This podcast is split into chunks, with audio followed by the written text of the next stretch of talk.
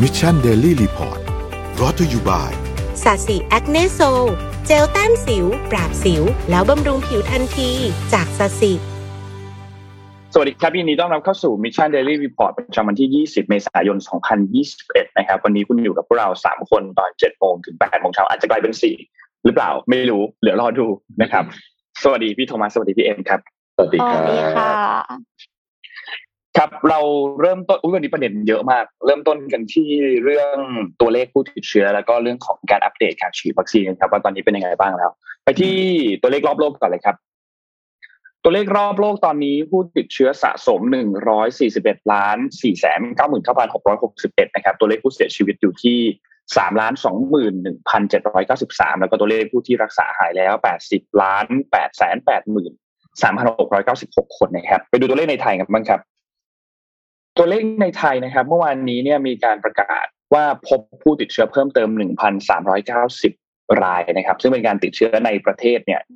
1,384 แล้วก็ติดเชื้อจากต่างประเทศเนี่ย6นะครับทำให้ผู้ติดเชื้อสะสมตอนนี้ไปอยู่ที่ 43,742 นะครับ ก็ถือว่าเป็นตัวเลขที่ลดลงนะครับสำหรับตัวเลขผู้ติดเชื้อก่อนหน้านี้ที่วันละประมาณ 1,500 ตอนนี้ก็ลดลงมาแล้วนะครับ ตัวเลขผู้หายป่วยเมื่อวานนี้มีหายป่วยเพิ่มมา 104 รายนะครับ เท่ากับว่ามี 14,851 รายนะครับ ที่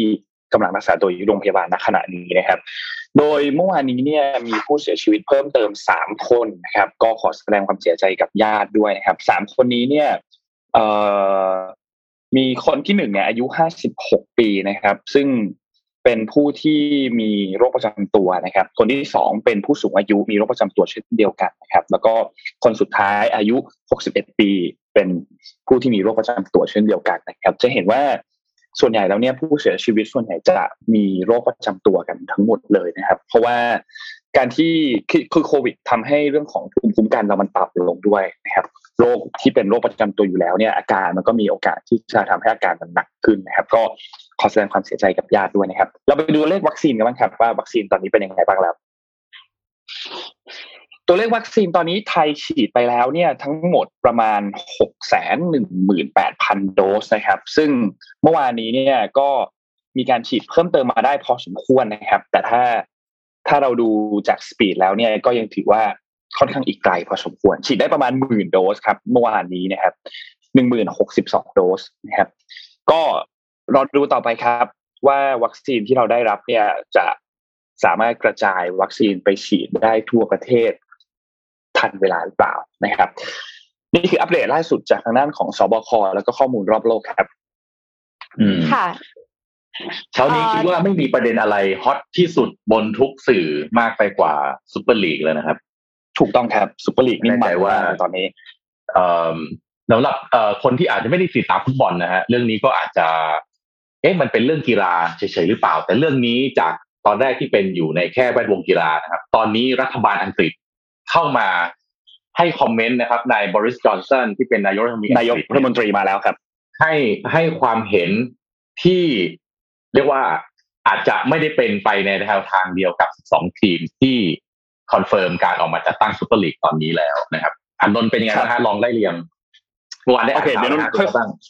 ค่อยๆพอดีเมื่อวานนี้ไม่ได้มาอ่าน แต่ว่าเห็นพี่โทมัสเล่าไปแล้วประมาณนึงนนท์ก็จะมาสรุปเร็วๆให้ฟังแล้วกันนะครับ ว่าตอนเนี้ยมันมีอะไรเกิดขึ้นบ้าง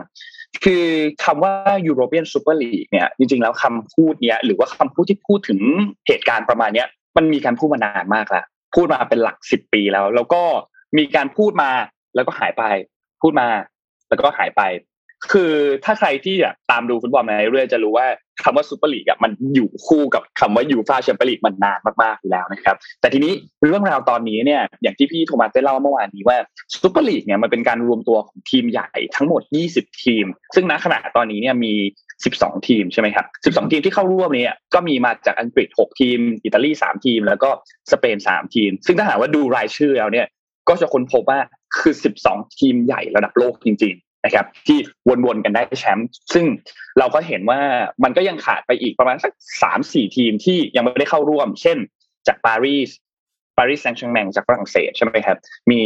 ไบเย r n มิวนิกมีบร u เซียดอร์ทมุนแล้วก็อาจจะมีลีกอื่นๆอีกไปเล็กน้อยที่ยังไม่ได้มีการเข้าร่วมตรงนี้ ทีนี้ด้วยความที่ 12 ทีมเข้าร่วมแล้วเนี่ย เราขาดอีก 8 ทีมใช่ไหมครับ การที่จะหาทีมอีก 8 ทีมมาเข้าร่วมเนี่ย ก็คิดว่าคงไม่ใช่เรื่องยากที่จะหาทีมเข้ามา แต่ทีนี้ทำไมมันเกิดขึ้น เหตุการณ์ที่เกิดขึ้นอันนี้เนี่ยซูเปอร์ลีกเนี่ยนะครับมันเกิดขึ้นมาจากการที่ทีมใหญ่ๆเนี่ยไม่ได้รับส่วนแบ่งจากยูฟ่าแชมเปี้ยนส์ลีกในระดับที่เขารู้สึกว่าแฟร์พูดง่ายคือเขารู้สึกว่าเขาได้จำนวนเงินกลับมาน้อยเกินไปเมื่อเทียบกับทีมอื่นๆ ยกตัวอย่างในปี 2018ถึง2019 ครับ อินเตอร์มิลานเนี่ยได้เงินส่วนแบ่งจากรายได้แชมเปี้ยนส์ลีกเนี่ยประมาณเกือบเกือบ20 ล้านปอนด์ ในขณะที่ใน season เดียวกันเลยนะ ทีมบ๊วยจากอังกฤษเนี่ย ได้ส่วนแบ่งจากพรีเมียร์ลีกนะครับ93.6 ล้านปอนด์คุณจะเห็นว่ารางวัลที่เงินรางวัลที่ได้จากยูฟาแชมเปี้ยนส์ลีกในการที่เข้าร่วมเนี่ยน้อยมาก เทียบกับอีกทีมหนึ่งที่เป็นทีมอันดับล่างสุดของตารางนะแต่ว่าได้จากในลีกของประเทศตัวเองเนี่ย ได้เยอะกว่าหลายเท่าเลยประมาณห้าเท่าเลยนะครับ ทีนี้ใช่ไหมครับ สิ่งที่ทีมใหญ่ ๆเขากำลังบอกก็คือเฮ้ยเขามองว่ายูฟาเนี่ยจัดสรรส่วนแบ่งเนี่ย ไม่ค่อยดี นี่มันเป็นเวทีที่ใหญ่มากๆ มีคนมารวมกันอยู่เยอะมาก แต่เขาจัดสรรส่วนแบ่งให้ทีมไหนเนี่ยได้ได้เค้กชิ้นเล็กกว่าที่ตัวเองควรจะทำลงไป แล้วประเด็นก็คือเงินหายไปไหนคำตอบก็คือเงินมันก็ต้องไปตามทีมขนาดกลางไปทำทีมขนาดเล็ก เพื่อพัฒนาไม่ว่าจะเป็นเรื่องของระดับเยาวชนเรื่องของลีกที่เป็นลีกระดับเล็ก ๆ อยู่ เพื่อที่ให้มีทีมขึ้นมาแข่งหรือขึ้นเนี่ย หลายทีมมากยิ่งขึ้น ทีนี้ถ้าเราพูดถึงว่าลีก เวลาแมตช์แล้วกันแมตช์ส่วนใหญ่ที่คนอยากดูกันเนี่ย ถ้าเปรียบเทียบกันระหว่างทีมใหญ่เจอกับทีมใหญ่ กับทีมเล็กเจอกับทีมเล็กเนี่ย อันนี้แน่นอนอยู่แล้วว่าเรตติ้งของทีมใหญ่เจอทีมใหญ่มันต้องดีกว่าอยู่แล้วถูกไหมครับ แต่ว่าถ้าเป็นแบบนั้นเนี่ยคนก็ดูมานั่งเปรียบเทียบกันว่าเฮ้ยถ้าสมมติว่ามีการเกิดการแยกตัวกันจริง ๆ เนี่ย แล้วถ้าทีมแข่งทีมดัง ๆ ไม่มีการลงไปแข่งยูฟ่าแชมเปี้ยนส์ลีกเลยเนี่ย แต่ไปแข่งในซูเปอร์ลีกของตัวเองเนี่ย แน่นอนว่าเรตติ้งเนี่ย ก็ค่อนข้างเห็นภาพชัดว่าเรตติ้งจะไปฝั่งไหนมากกว่ากันนะครับ แต่ว่าการที่เขาออกมาทำแบบนี้เนี่ย แน่นอนว่ามันมีข้อตกลงอะไรบางอย่างเกิดขึ้นอยู่แล้วนะครับต้องจะบอกว่าตอนนี้มีรายงานข่าวว่า JP Morgan ซึ่งเป็นหนึ่งในบริบริษัทการเงินของโลกเนี่ย จะเป็น main sponsor นะครับ ให้กับทางด้านของซูเปอร์ลีกด้วย นั่นแสดงว่าตอนนี้ก็มีความเป็นไปได้สูงที่สุดแล้วกัน ว่า ซูเปอร์ลีกเนี่ยจะเกิดขึ้น ทีนี้เราไปดูที่ฝ่ายว่าสนับสนุนหรือต่อต้านกันดีกว่าพี่โธมัสครับ คือฝ่ายที่สนับสนุนอะลองต่อกันครับ ได้ได้ครับโอเค ฝ่ายที่สนับสนุนเนี่ยเขาก็บอกว่าเอาแน่นอนอยู่แล้วว่าเรตติ้งมันก็ต้องดีขึ้น ใคร ๆ ก็อยากจะดูฟุตบอลที่เป็นแบบทีมใหญ่เจอทีมใหญ่กันอยู่แล้ว คุณลองคิดคิดภาพว่า ทุกทุกสัปดาห์คุณจะเห็นบาร์เซโลนาเตะกับแมนเชสเตอร์ยูไนเต็ดทุกสัปดาห์คุณจะเห็นเรอัลมาดริดเตะกับลิเวอร์พูลหรือว่าทุกสัปดาห์คุณจะเห็นทางด้านทีมใหญ่ ๆ อย่างอินเตอร์มิลาน เจอกับทีมในพรีเมียร์ลีกอย่างอาร์เซนอลหรือว่าสเปอร์สหรือว่าอะไรก็ตามเนี้ยมันเป็นแมตช์ที่ทุกคนเฝ้ารอที่จะอยากดูอยู่แล้วนะครับรายได้ที่จะเกิดขึ้นจากการถ่ายทอดสดเองเนี่ยก็จะเยอะมากขึ้นด้วย แล้วที่สำคัญก็ดูจะแฟร์กับทีมใหญ่มากขึ้น เพราะว่าทีมที่ลงทุนเยอะๆซื้อนักเตะดีๆ เข้ามาลงทุนสนามดีๆ ลงทุนอุปกรณ์นู่นนี่ดีๆ เนี่ยแต่ว่าทำเงินจากเกมที่เข้าไปแข่งขันเนี่ยน้อยมาก เขาก็จะได้ค่าตอบแทนที่มันดีมากยิ่งขึ้นอยู่แล้ว แล้วก็อีกอันหนึ่งเขาก็บอกว่าให้ย ยูฟ่าเนี่ยน่าจะได้รับบทเรียนเหมือนกันว่าการที่คุณไม่ได้ลงทุนอะไรเลย แล้วก็รับทรัพย์มาเนี่ย มันก็ทำมาจากผลงานของสโมสรฟุตบอล แล้วคุณไม่กระจายรายได้ไปให้กับสโมสรใหญ่ๆที่ทำเงินให้คุณเนี่ย มันแฟร์หรือเปล่า ส่วนฝ่ายที่ต่อต้านเขาบอกว่า ทีมที่ทีมใหญ่ ๆ เนี่ย แบบเห็นแก่เงิน ระบบของยูฟ่าเนี่ยมันมีอยู่แล้วที่มันจะให้เงินไปถึงประเทศเล็ก ๆ ด้วย แล้วก็มองว่าตัวเงินเนี่ย ถ้าเทียบกันเนี่ยโอเคเงินในลีกอาจจะได้เยอะกว่า แต่ว่าอย่างน้อยเนี่ยถ้าคุณตกรอบแรกๆของยูฟ่าแชมเปี้ยนส์ลีกเนี่ยคุณก็ยังได้เงินตั้งก้อนหนึ่งประมาณหนึ่งนะขณะคุณตกรอบแรกเนี่ยแล้วมันจะสร้างชนชั้นด้วยทำให้คุณบอกว่า ไม่ว่าคุณจะเป็นทีมใหญ่หรือทีมเล็กเนี่ย คือก่อนหน้านี้คุณก็สามารถมีโอกาสจะไปเล่นในยูฟ่าแชมเปี้ยนส์ลีกได้ถ้าคุณทำผลงาน qualify ในลีกของตัวเอง แต่ถ้าเป็นแบบนั้นเนี่ยเท่ากับว่าคุณจะเก่งขนาดไหนก็ตามแบบ คุณก็ไม่มีทางที่จะเข้าไปในซูเปอร์ลีกได้อยู่ดีนะครับ ทีนี้ประวัติศาสตร์ก่อนหน้านี้ก็จะแน่นอนหายหมดคุณทีมที่เคยได้แชมป์มาปุ๊บมันก็อาจจะไม่ได้สำคัญมากขนาดนั้นแล้ว เพราะว่าณเวลานั้นทีมนั้นไม่ได้เตะในถ้วยนี้ต่อไปแล้ว แล้วก็ฝ่ายที่ต่อด้านอีกอันนึงก็บอกพูดถึงว่า ถ้าทีมคุณไซส์ไม่ใหญ่จริงอะมันจะส่งผลทำให้นักเตะไม่ไหวเกิดอาการล้า เพราะว่าต้องเตะในแมตช์ใหญ่ๆตลอดเวลาตลอดเวลาการโรเตชันทีมอาจจะเกิดขึ้นยากขึ้นนะครับ ตอนนี้มีคนเขียนวิเคราะห์ไว้เรื่องเนี้ยเยอะมากเลยพี่โทมัส ไม่ว่าจะเป็นแบบเพจอย่างอย่างที่นนเอามายกตัวอย่างข้อมูลมาเยอะๆเมื่อกี้ก็คือเพจวิเคราะห์บอลจริงจังที่เขียนละเอียดมากๆแล้ว แล้วก็ยังมีหลายเพจมากๆที่มาแสดงทัศนะกันถึงเรื่องนี้ว่า มันควรจะเกิดขึ้นไหมสำหรับยูฟ่าซูเปอร์ลีกคือยูโรเรื่องนี้นะ จะจะทำให้ภาพของวงการฟุตบอลเนี่ยมีโอกาสที่จะเปลี่ยนไปอย่างที่ไม่กลับมาเป็นเหมือนเดิมได้อีกเลยนะเมื่อคืนนี้เนี่ยมีฟุตบอลหนึ่งแมตช์นะครับเป็นแมตช์ของลีดส์เจอกับลิเวอร์พูลนะครับผมขอรูปประกอบขึ้นมานิดนึงครับ เราไปดูบรรยากาศครับว่าฟุตบอล อังกฤษที่มีความเก่าแก่ที่สุดในโลกเนี่ยคือ FA หรือ Football Association ของอังกฤษสมาคมฟุตบอลอังกฤษเนี่ยมีเกิดมาเป็นร้อยปีแล้ว แล้วก็มีความภาคภูมิใจมากในฐานะที่ตัวเองเนี่ยเป็นต้นกำเนิดของฟุตบอลนะครับ แล้วก็มีความสามัคคีอยู่กันมาได้นะครับ เราไปดูฮะว่าภาพที่ขอภาพประกอบขึ้นมานิดหนึ่งนะครับว่า เมื่อคืนนี้เนี่ยบรรยากาศของการแข่งขันของลีดส์แล้วก็ลิเวอร์พูลนะครับ ที่หน้าสนามแอนฟิลด์ซึ่งเป็นสนามเหย้าของทีมลิเวอร์พูลเนี่ย มีแฟนบอลป้ายไปติดนะฮะ เรียกว่าเอ่อจะบอกว่าด่าหรือว่าเรียกว่าต่อต้านนะฮะการที่ลิเวอร์พูลจะไปเข้าร่วมกับซูเปอร์ลีกนะครับ The FSG out นะคือ FSG ก็คือเอ่อ Fenway Sports Group ซึ่งเป็นเจ้าของของลิเวอร์พูลนะครับประเด็นก็คือว่าทีมฟุตบอลหลายทีมของลิเวอร์พูลจริง ๆ ต้นกำเนิดคือกำเนิดมาจากท้องถิ่นมาจากการเป็นคนทำงานนะครับ ในเหมืองแร่ในโรงงานต่างๆ แล้วก็เตะฟุตบอลกัน แล้วก็ ฟอร์มขึ้นขึ้นมาจนกลายเป็นสโมสรนะฮะแต่ว่าพอมันดังขึ้นเนี่ยปัจจุบันนี้ทีมใหญ่ๆของอังกฤษเนี่ยก็คือเจ้าของไม่ใช่คนท้องถิ่นอีกต่อไป อย่างแมนเชสเตอร์ซิตี้เจ้าของก็จะมามาจากสหรัฐอาหรับเอมิเรตส์นะครับลิเวอร์พูลเจ้าของก็เป็นอเมริกันเอ่อไม่เอ่อเช่นเดียวกับแมนเชสเตอร์ยูไนเต็ดที่มาจากเอ่ออเมริกันเป็นต้นอย่างนี้นะครับ ที่พี่ขอรูปต่อไปนะครับ อันนี้เป็นที่หน้าสนามแอนฟิลด์นะครับขอต่อไปครับ ขอขอรูปต่อไป อันนี้ เป็นทวีตของบรูโน่เฟอร์นานซึ่งเป็นนักเตะคนแรกๆนะครับที่ออกมาต่อต้าน เป็นนักเตะของแมนเชสเตอร์ยูไนเต็ดอะโทษทีอันนี้อันเดรสเอเรราถือว่าเป็นนักเตะคนแรกนะครับ ที่ออกมาแล้วก็ เอ่อเอ่อเอ่อต่อต้านว่าไม่ควรจะมีซูเปอร์ลีกนะครับเอ่อขอขอรูปต่อไปครับจะเมื่อคืนทีมลีดยูไนเต็ดอันนี้ อันอันนี้ฮะเป็นตัวพี่พี่ขออีกรูปหนึ่งก่อนได้ไหมครับ ที่เป็นรูปอันนี้ครับ นี่คือทีมลีดยูไนเต็ดครับ ทีมลีดยูไนเต็ดไม่ใช่ทีมที่ได้ถูกเชิญให้เข้าร่วมกับซูเปอร์ลีกนะครับ ในช่วงการซ้อมก่อนเตะครับ ทีมลีดยูไนเต็ดเลยแต่งเสื้อตัวนี้ครับ ลงไปฝึกซ้อมนะครับว่าก็คือบอกว่าฟุตบอลไม่ใช่สำหรับแฟนอีกต่อไป ฟุตบอลเป็นเรื่องของเงินนะครับ ดังนั้นฟุตบอลในอนาคตแล้วก็กีฬาในอนาคตและอาจจะกระทบไปถึงวงการอื่นด้วยครับ จะเห็นได้ชัดว่าคนที่มีอำนาจนะครับ มีความนิยมนะครับ อาจจะแยกตัวออกมา แล้วก็เก็บผลประโยชน์ส่วนตัวของตัวเองนะครับ จึงเป็นที่มาของภาพนี้ครับที่ไวรัลไปทั่วว่า created by the poor stolen by the rich ก็คือว่าฟุตบอลเนี่ยเมื่อก่อนเนี่ยมันถูกเตะโดยอะไรนะ คนที่ทำงานนะครับ คนที่เข้าไปดูก็ไม่ใช่คนที่มีสตางค์ คนที่เข้าไปดูแฟนฟุตบอลเนี่ยโดยส่วนใหญ่ก็จะเป็นคนที่ต้องทำงานนะครับ หาสตางค์หาอะไรมามาซื้อตั๋วแล้วก็เข้าไปดู จนทีมฟุตบอลมันใหญ่ขึ้นครับ มีผลประโยชน์มากขึ้นนะครับ มีรับความนิยมได้รับความนิยมไปทั่วโลก ก็ เรียกว่าแยกตัวออกจากลีกแล้วมาตั้งลีกตัวเองแบบนี้เลยเป็นสิ่งที่แฟนบอลทั่วไป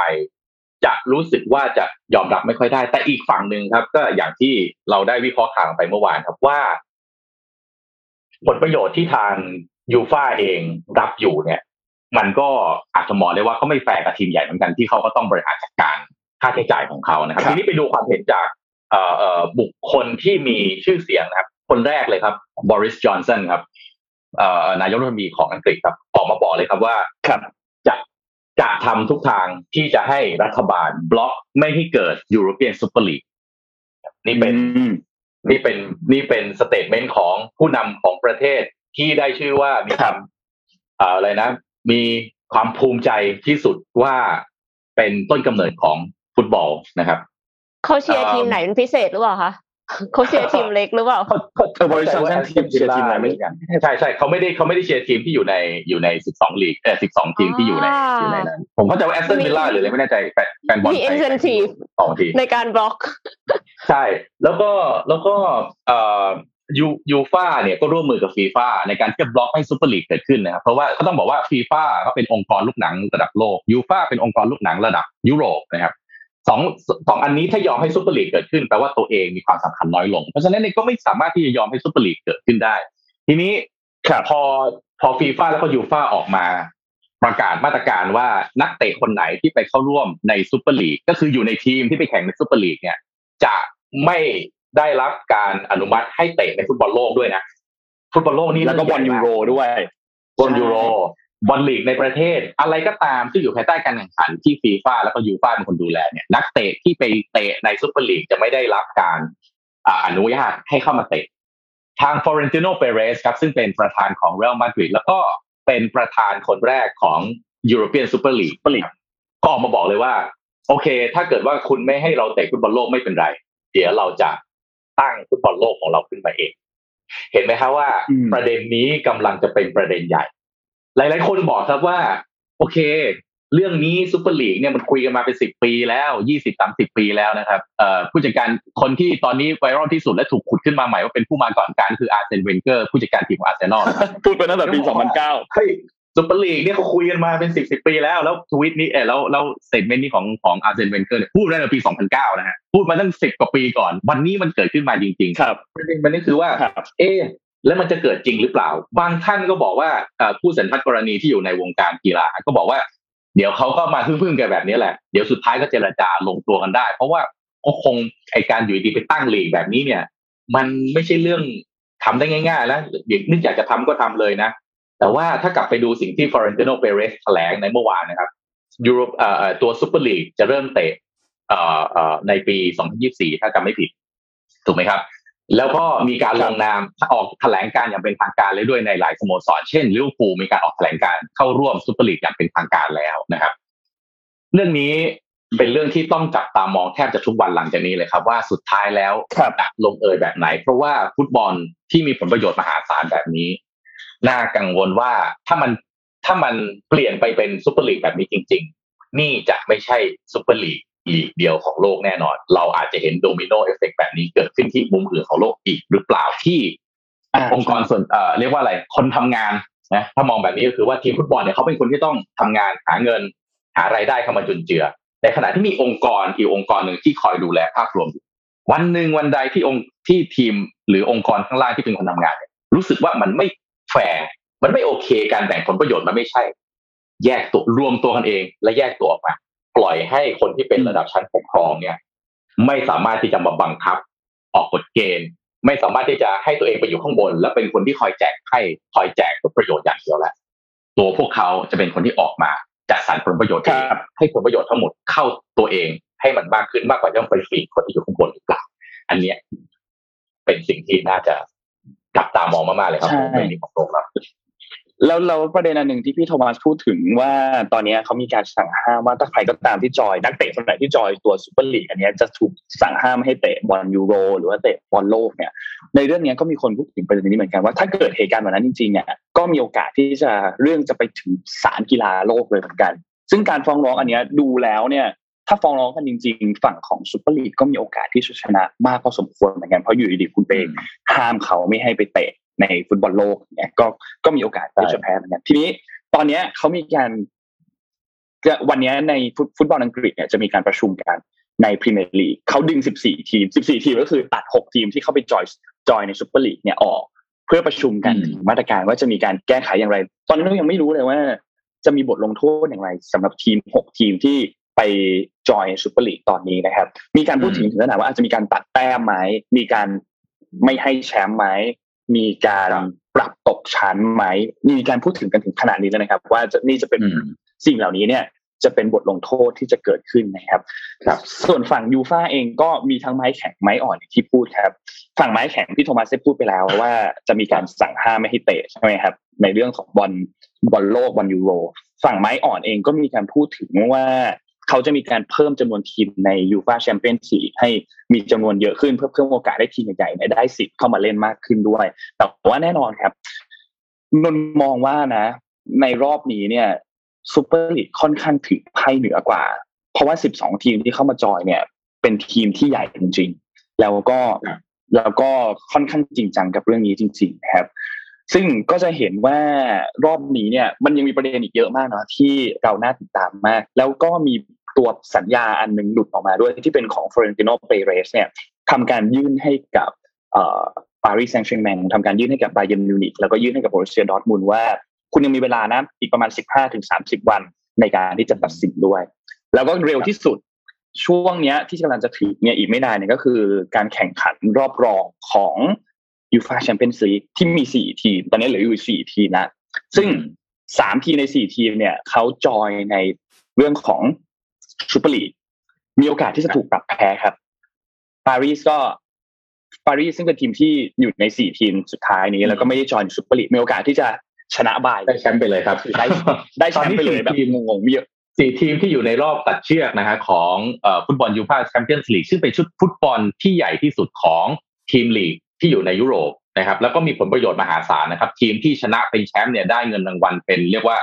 เอ่อเป็นหลายพันล้านบาทนะครับ ก็มีเรอัลมาดริดแมนเชสเตอร์ซิตี้เชลซีแล้วก็ปารีสแซงต์แชร์แมงนะครับแปลว่าถ้าเกิดว่าสิ่งที่ยูฟ่าออกมาประกาศว่าจะแบนสามทีมที่ไปเข้าร่วมซูเปอร์ลีกจะเหลือปารีสแซงต์แชร์แมงทีมเดียวครับ ที่ตอนนี้ยังไม่ประกาศ แต่จริงก็เมื่อวานนี้ในกระแสข่าวบอกว่าปารีสแซงต์แชร์แมงนะบาเยิร์นมิวนิก แล้วก็โบรุสเซียดอร์ทมุนด์น่าจะเป็นอีกสามทีมที่จะประกาศเข้าร่วมในซุปเปอร์ลีกแต่สุดท้ายครับบาเยิร์นมิวนิกแล้วก็โบรุสเซียดอร์ทมุนด์ออกมาประกาศอย่างเป็นทางการว่าจะไม่เข้าร่วมซุปเปอร์ลีกนะครับเหลือปารีสแซงต์แชร์แมงที่ยังสงวนท่าทีอยู่นะครับดังนั้นมีโอกาสเป็นไปได้ว่าเอ่อยูฟ่าจะใช้ไม้ไหนในช่วงเวลานี้ แต่เชื่อว่าตอนนี้นะครับเบื้องหลังนะกำลังวิ่งล็อบบี้กันขาขวิดแน่นอน เพราะว่าต่างฝ่ายก็ต่างเอ่อ จะถ้าให้เรื่องนี้เกิดขึ้นนะครับ ทาง 12 ทีมที่แยกออกไปเนี่ย ก็มีโอกาสที่จะโดนประณามจากแฟนบอลเยอะมากๆนะครับ ในขณะที่ยูฟ่ายูฟ่าคือคนที่แพ้ที่สุดแน่นอน ต้องบอกว่าองค์กรลูกหนัง ยุโรปเนี่ยอย่างยูฟ่าเนี่ยถ้ายอมให้ซุปเปอร์ลีกเกิดขึ้น ตัวเองคือคนที่แพ้ที่สุดแน่นอนเพราะผลประโยชน์มันจะหายไปเยอะมากนะครับเพราะฉะนั้นเนี่ยต้องเดี๋ยวเดี๋ยวต้องรอดูข่าวของซุปเปอร์ลีกเดี๋ยวบอกเลยว่า ออกมาเป็นรายชั่วโมงแน่นอนในช่วงนี้น่าจะเป็นเรื่องที่ใช่ที่สุดของตอนนี้แล้วนะครับออกมาแล้วชั่วโมงจริงๆครับอ๋อนี่ล่าล่าล่าสุดทางด้านของซูเปอร์ลีกได้ทำการส่งจดหมายถึงฟีฟ่าแล้วก็ยูฟ่าเรียบร้อยแล้ว แล้วก็เขาบอกว่าเขายื่นเรื่องไปให้ศาลที่เกี่ยวข้องแล้วว่า เขาจะสามารถจัดซูเปอร์ลีกได้โดยที่ยูฟ่าและฟีฟ่าไม่มีสิทธิ์ลงโทษหรือเปล่า เรื่องนี้ถึงศาลแล้วนะครับ โอเคครับก็อัปเดตข่าวประมาณนี้เดี๋ยววันพรุ่งนี้มาดูกันต่อน้องเอ็มน้องเอ็มน้องเอ็มนั่งมึนอยู่เอ๊ะเรื่องฟุตบอลคืออะไรไม่ได้ดูยาวๆครับเรื่องนี้น่าจะน่าจะยาวๆแต่เรื่องนี้ไม่ใช่ฟุตบอลอย่างเดียวครับไม่ใช่เรื่องกีฬาอย่างเดียวครับเดี๋ยวจะมีเรื่องการเมืองเข้ามาเกี่ยวข้องด้วยแน่นอนนะครับการเมืองของแต่ละประเทศมาเกี่ยวข้องตอนนี้บริสจอนสันออกท่าทีมาชัดเจนแล้วเดี๋ยวต้องรู้ท่าทีของประเทศอื่นด้วยนะครับผลประโยชน์มหาศาลมากจริงนะครับไปเรื่องที่ข่าวอื่นต่อครับ ค่ะ ข่าวที่ร้อนแรงไม่แพ้ข่าวนี้เลยนะคะ คือข่าวเทสลาค่ะ เทสลาที่ประสบอุบัติเหตุค่ะ คือจำได้ไหมคะว่าใช่ใช่ใช่เมื่อไม่กี่วันที่ผ่านมาค่ะ รถยนต์เทสลาโมเดล S เนี่ยแหกโค้งพุ่งชนต้นไม้นะคะ แล้วก็ไฟไหม้ค่ะไหม้แบบไหม้มอดหมดเลยนะคะ ส่งผลให้ผู้โดยสารทั้งสองรายเนี่ย เสียชีวิตทันที คือหลังเกิดเหตุไฟ ลุกโชนเผารถเทสลาเนี่ยต้องใช้เวลาถึงสี่ชั่วโมงกว่าจะดับเพลิงได้ค่ะ เพราะว่าแบตเตอรี่ลุกติดไฟอีกระลอกหนึ่งค่ะ คือไหม้เป็นตอตะโกแบบไม่เห็นซากเลยอะนะคะ ถ้าเป็นรถยนต์ปกติเนี่ย คนที่ผิดก็คือเป็นคนขับใช่ไหมคะแต่ว่าปัญหามันอยู่ตรงที่เทสลาคันนี้เนี่ยอยู่ในโหมดโหมด autopilot แล้วคืออยู่ในโหมด autopilot โดยที่ปกติต้องมี safety driver นั่งอยู่หลังพวงมาลัยเพื่อที่จะควบคุมสถานการณ์ถ้าเกิดเหตุฉุกเฉินขึ้น แต่บังเอิญว่าอันเนี้ยไม่มีค่ะ มีคนสองคนนั่งอยู่คนหนึ่งนั่งอยู่ข้างๆคนขับ อีกคนหนึ่งนั่งอยู่ข้างหลังค่ะ ก็เลยกลายเป็นว่ามันไม่มีใครควบคุมตอนที่รถเนี่ยแล่นมาด้วยความเร็วสูง แล้วก็เสียหลักระหว่างเลี้ยวค่ะ พุ่งออกนอกถนนชนเข้ากับต้นไม้ก็เลยทำให้ผู้โดยสารทั้งสองรายเนี่ยเสียชีวิตนะคะ แล้วก็สาเหตุในการเกิดอุบัติเหตุครั้งนี้เนี่ยยังไม่เป็นที่แน่ชัดว่าเกี่ยวข้องกับระบบช่วยขับแบบอัตโนมัติอันนี้หรือเปล่านะคะ แต่ว่าสหรัฐเนี่ย อยู่ระหว่างการสอบสวนการชนของรถเทสลาถึง 27 กรณี ซึ่ง 3 ใน 27 กรณีเนี้ยเกิดขึ้นไม่นานมานี้เอง ทั้งทั้งที่ก่อนหน้านี้เมื่อปลายปีที่แล้วอีลอนมัสก์เนี่ยทวีตโม้ไว้ค่ะแบบว่าคือปลายปีที่แล้วบอกว่าออก FSD Full Self Driving เป็นแบบซอฟต์แวร์แบบที่มันเหมือนเป็นระดับห้าว่างั้นเถอะ แต่ว่าเยอรมันเขาก็ออกมาว่าว่าแบบคุณพูดอย่างนี้ไม่ได้ เพราะว่ามันยังไม่ใช่ขนาดนั้นอะไรเงี้ยค่ะ เพราะว่ามันยังเป็น beta อยู่ คือเขาบอกว่าเขาเหมือนกับเขายังไม่ได้ test กับถนนจริงขนาดนั้น เรามาบอกว่าเป็น full self driving ได้ยังไง แต่ว่าเมื่อต้นปีอะค่ะอีลอนมัสก์ก็เพิ่งทวีตโม้ไว้ว่าจากรายงานอุบัติเหตุในช่วงไตรมาสแรกของปี 2020อะค่ะ คนขับเทสลาที่ใช้งานระบบ autopilot เนี่ย มีโอกาสจะประสบอุบัติเหตุได้น้อยกว่า คนใช้งานรถโดยสารทั่วไปถึงสิบเท่าตัวค่ะ เขาบอกว่าโอกาสประสบอุบัติเหตุน้อยกว่าถึงสิบเท่าตัว แต่คือประสบทีนึงแล้วเป็นแบบนี้ คือแบบ คือมันมันไม่มีทางเลือกเลยคือเข้าใจว่าออกจากรถก็อาจจะไม่ทันแล้ว เพราะว่ามันชนแรงเกินไปอืมแล้วก็เริ่มจะมีไฟลุกแล้วอย่างเงี้ยค่ะ ก็ครับหลังเกิดเหตุนี้เทสลายังไม่ออกมาให้ความเห็นใดๆนะคะ แต่ว่าเดาเอาเองว่าเทสลาก็อาจจะไม่ได้ผิดร้อยเปอร์เซ็นเพราะว่าเขามีกฎอยู่แล้วว่า คุณก็จะต้องนั่งอยู่หลังพวงมาลัยแต่คุณไม่ก็ทำต้องนั่งตามอยู่ตรงนั้น ใช่คือใช่คุณไม่ทำตามกฎของเขาอยู่แล้ว อะ ก็เลยอาจจะกลายเป็นว่าคนที่เป็นเจ้าของรถหรือว่าผู้โดยสารสองคนเนี้ยที่ควรจะเป็นคนขับคนหนึ่งอะ ก็อาจจะผิดนะคะ แต่ว่าอย่างไรก็ตามค่ะ เหตุการณ์ครั้งนี้เนี่ย มั่นใจว่ากระทบความเชื่อมั่นผู้บริโภคอย่างแน่นอน เพราะว่าเอ็มคนหนึ่งครับที่รู้สึกหวั่นใจแล้วว่า เอ๊ะ ถ้าอย่างนั้นเนี่ยอืมถ้าเราขับมันจะปลอดภัยอยู่ดีหรือเปล่าออโต้พายロเนี่ยอืมมันจะปลอดภัยไหมแล้วถ้าสมมติว่ามันออโต้พายロไม่ได้ แล้วมันจะต่างยังไงแล้วกับเทสลาทำไมยี่ห้ออื่นอืมใช่อืค่ะมแต่สภาพรถนี่ดูซึ่งแล้วตอนแบบนี้โอ้โห สุดๆจริงคืออันนี้น่าจะหลังจากไฟลุกไปแล้วด้วยแหละ มันก็เลยแบบเกือบสี่ชั่วโมงเละแล้วเลย ใช่ แล้วแล้วแล้วก็หุ้นเทสลาถือว่าจะร่วงด้วยๆนะฮะใช่เห็นลงไปเท่าไหร่เจ็ดเปอร์เซ็แต่นต์หอีรืกอเปล่าอีกคำถามหนึ่งก็ อีกคำถามหนึ่งก็คือ ตามปกติแล้วเนี่ย ถ้าอยู่ในโหมดนั้นเนี่ยที่เป็นแบบขับอัตโนมัติเนี่ย ไม่น่าจะสามารถขับรถรถไม่น่าจะวิ่งต่ออะถ้าไม่มีคนนั่งอยู่ที่นั่งคนขับ หรือคอยแตะพวงมาลัยอะหนูไม่แน่ใจเหมือนกันว่ามันมีแบบ malfunction อะไรเกิดขึ้นหรือเปล่ารอบนี้อืมเดี๋ยวเดี๋ยวว่าก็ต้องรอการสืบสวนออกอีมากอย่างว่าหนึ่งว่าคืเรื่อองความเร็ว คือเขาบอกว่ามันวิ่งเร็วมากแล้วก็แหกโค้ง อันนี้ไม่แน่ใจว่าจริงๆโหมดออโต้พายロอะมันควรจะต้องมีความเร็วที่จำกัดที่ต่ำกว่าปกติหรือเปล่าอะไรอย่างเงี้ยค่ะ อืมครับ แต่ว่าแน่นอนค่ะว่ามีอีกเจ้าหนึ่งนะคะ ก็ออกมาเปิดตัว self driving car เหมือนกันค่ะ คือ Ford ครับค่ะ เปิดตัว Blue Cruise ค่ะ เมื่อวันพุธที่ผ่านมา อันนี้คือก่อนเกิดเหตุนะ ก่อนเกิดเหตุอะค่ะ Ford เปิดตัว Blue Cruise ซึ่งเป็นระบบช่วยเสริมประสิทธิภาพรถยนต์ไร้คนขับนะคะช่วยให้รถวิ่งบนท้องถนนได้ในรูปแบบ hands free เขาใช้คำว่า hands free นะ เขาไม่ได้บอกว่า auto pilot แต่ว่าคุณก็นั่งอยู่ตรงนั้นแหละค่ะ แต่ว่าคุณไม่ต้องเอามือจับพวงมาลัยคือซ้ำร้ายไม่ใช่ไม่ต้องเอามือจับเฉยๆแต่ว่าตาต้องมองด้วย คือไม่ต้องเอามือจับก็จริง แต่ว่าตายังต้องมอง เพราะว่าเขามีระบบ tracking คือเขา track สายตาเราอ๋อว่าสายตาเราอะ มองถนนหรือเปล่า ถึงแม้ว่าจะใส่แว่นกันแดดอยู่ ก็คือสามารถที่จะมองก็ง่ายๆคือห้ามหลับนั่นแหละ อืมห้ามหลับแต่ว่าประเด็นก็คือว่ามันก็คือห้ามดูหนังด้วยหรือเปล่าเนกอะปะ คือถ้าสมมติว่าห้ามดูครับหนังด้วยห้ามแชทด้วยอะไรอย่างเงี้ยค่ะ ก็ไม่แน่ใจนะว่าจะเซลฟ์ driving ไปทำไมไงเพราะว่ามันก็ต้องนั่งอยู่ตรงตานั้นอยู่แข็งเนกอะปะนั่งตาแข็งหลับไปแต่ว่าเจ้าของฟอร์ดรถรุ่นรุ่นก่อนๆเนี่ย ไม่สามารถที่จะอัปเดตซอฟต์แวร์เพื่อใช้ Blue Cruise ได้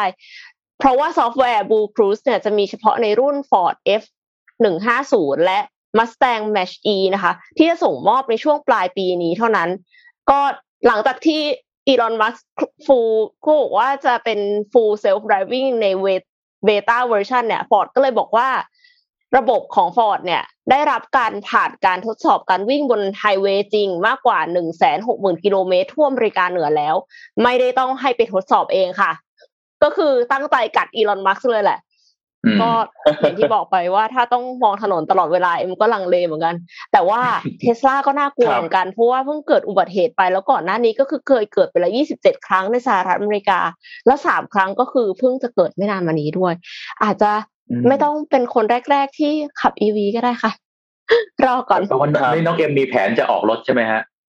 อ๋อยังไม่มีค่ะละเอียดแต่ว่าขนาดนี้แต่ว่ารถรถเอ็มอะ มันแบบ สิบกว่าปีแล้วอะ ก็เลยอืมก็ก็คือไม่ได้ว่ามีแผนที่จะออกรถ แต่คือรถมันก็แต่อาจจะต้องออกไม่รู้ว่าจะใช้ใช้อยู่ดีอีกนานแค่ไหนอะไรเงี้ยค่ะ อืมครับไหนไหนอยู่ที่เทสลานะครับ มีเทคโนโลยีส่วนหนึ่งนะครับ ที่ผมวันก่อนผมไปอ่านแล้วผมคิดว่าน่าสนใจมากเลยจะมาเอ่อแชร์ให้ฟังนะครับเอ่อพี่ขอรูป H1 ขึ้นมาประกอบหน่อยนะครับ ตัวมันมีแอปตัวหนึ่งฮะที่เอาไว้ต่อกับตัว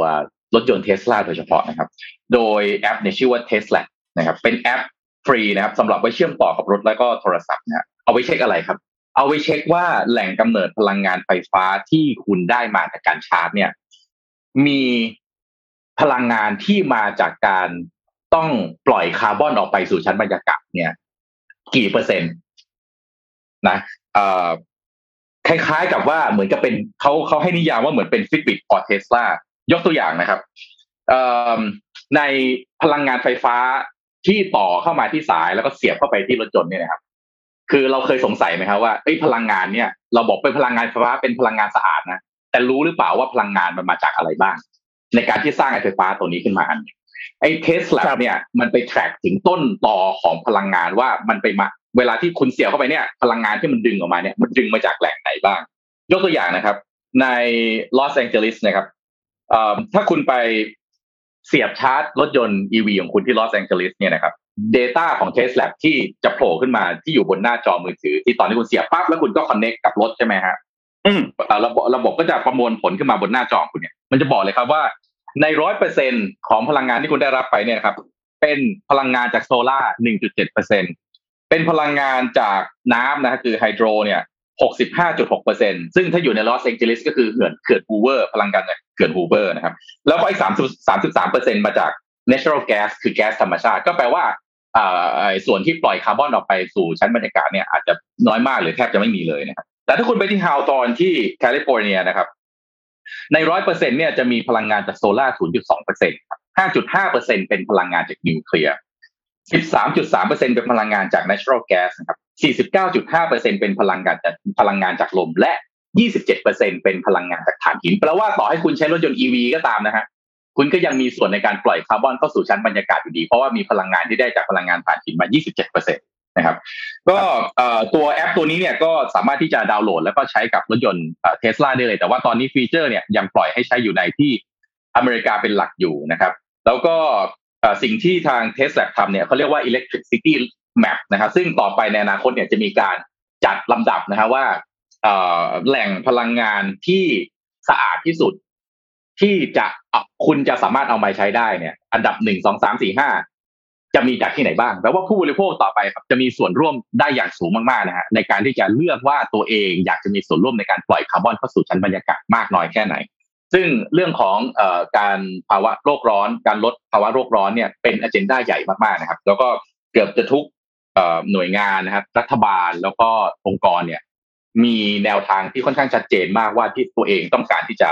ก้าวไปสู่จุดไหนของของการลดการปล่อยคาร์บอนนี้นะครับ ก็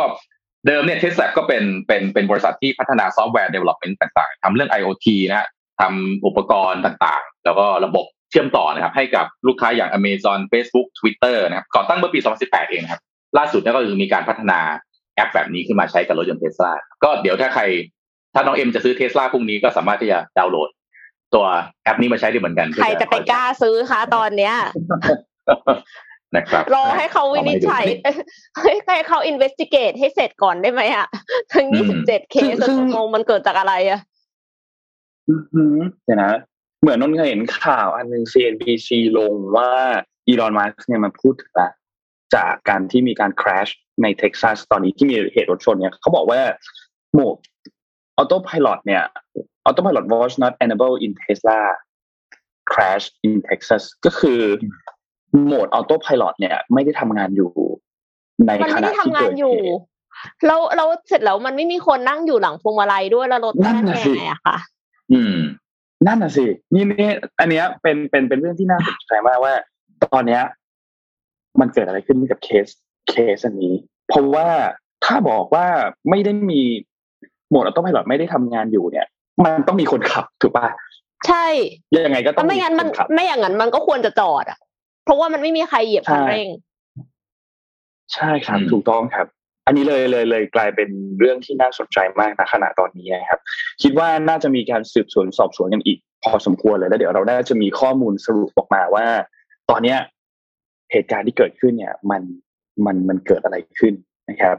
คือเขาบอกว่าอีลอนมัสเนี่ยเขาบอกว่า data log recover so far show autopilot was not enabled and this car did not purchase FSD อันนี้เราไม่แน่ใจว่าย่อมาจากอะไร moreover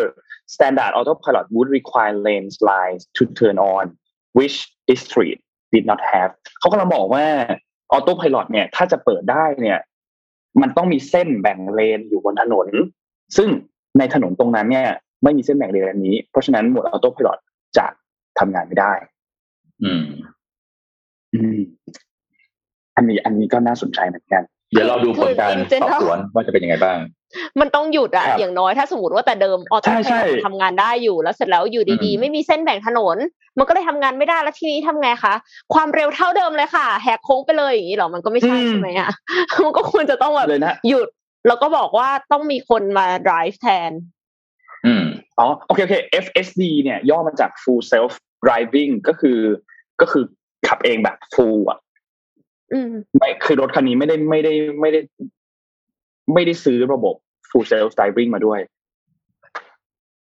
สรุปว่าลูกพี่เนี่ย เป็นกำลังใจให้ลูกพี่แล้วกันค่ะ รีบไปหาสาเหตุมาเป็นกำลังใจให้แล้วกันถ้าตอนนี้ตอนนี้ถ้ากล้าพูดออกมาขนาดนี้แล้วเนี่ยต้องหาสาเหตุให้เจออะถ้าถ้ามาอืมหาสาเหตุไม่เจอนะเอ็มว่าแบบคุณร่วงอีกเยอะมาก แล้วก็คนก็คงไม่ออเดอร์เทสลากันแล้วอะค่ะอืมใช่ อันนี้น่าสนใจมาก น่าสนใจมาก ต้องรอติดตามกันดูครับ ว่าว่าจะเป็นยังไงต่อไหนๆอยู่ที่เรื่องเกี่ยวกับรถยนต์พลังงานไฟฟ้านะครับ ผมขอไปอีกไปอีกข่าวหนึ่งนะครับ ที่จีนนะครับ ที่ขอรูปน่าจะ S3 ขึ้นมาหน่อยนะครับที่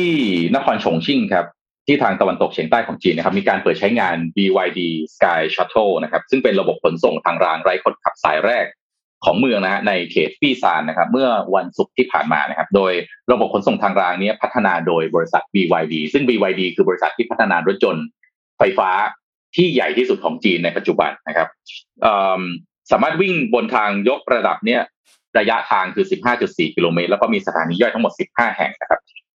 เอ่อต้องบอกว่า BYD พัฒนาตัวรถยนต์ไฟฟ้านี้ขึ้นมาเนี่ยพอดีพี่เคยไปขึ้นรถยนต์ไฟฟ้าอันนี้ของเขาอะตอนที่ไปวิสิตที่ที่ BYD เขาทำไอ้รถยนต์ไฟฟ้าไอ้ไอ้ไอ้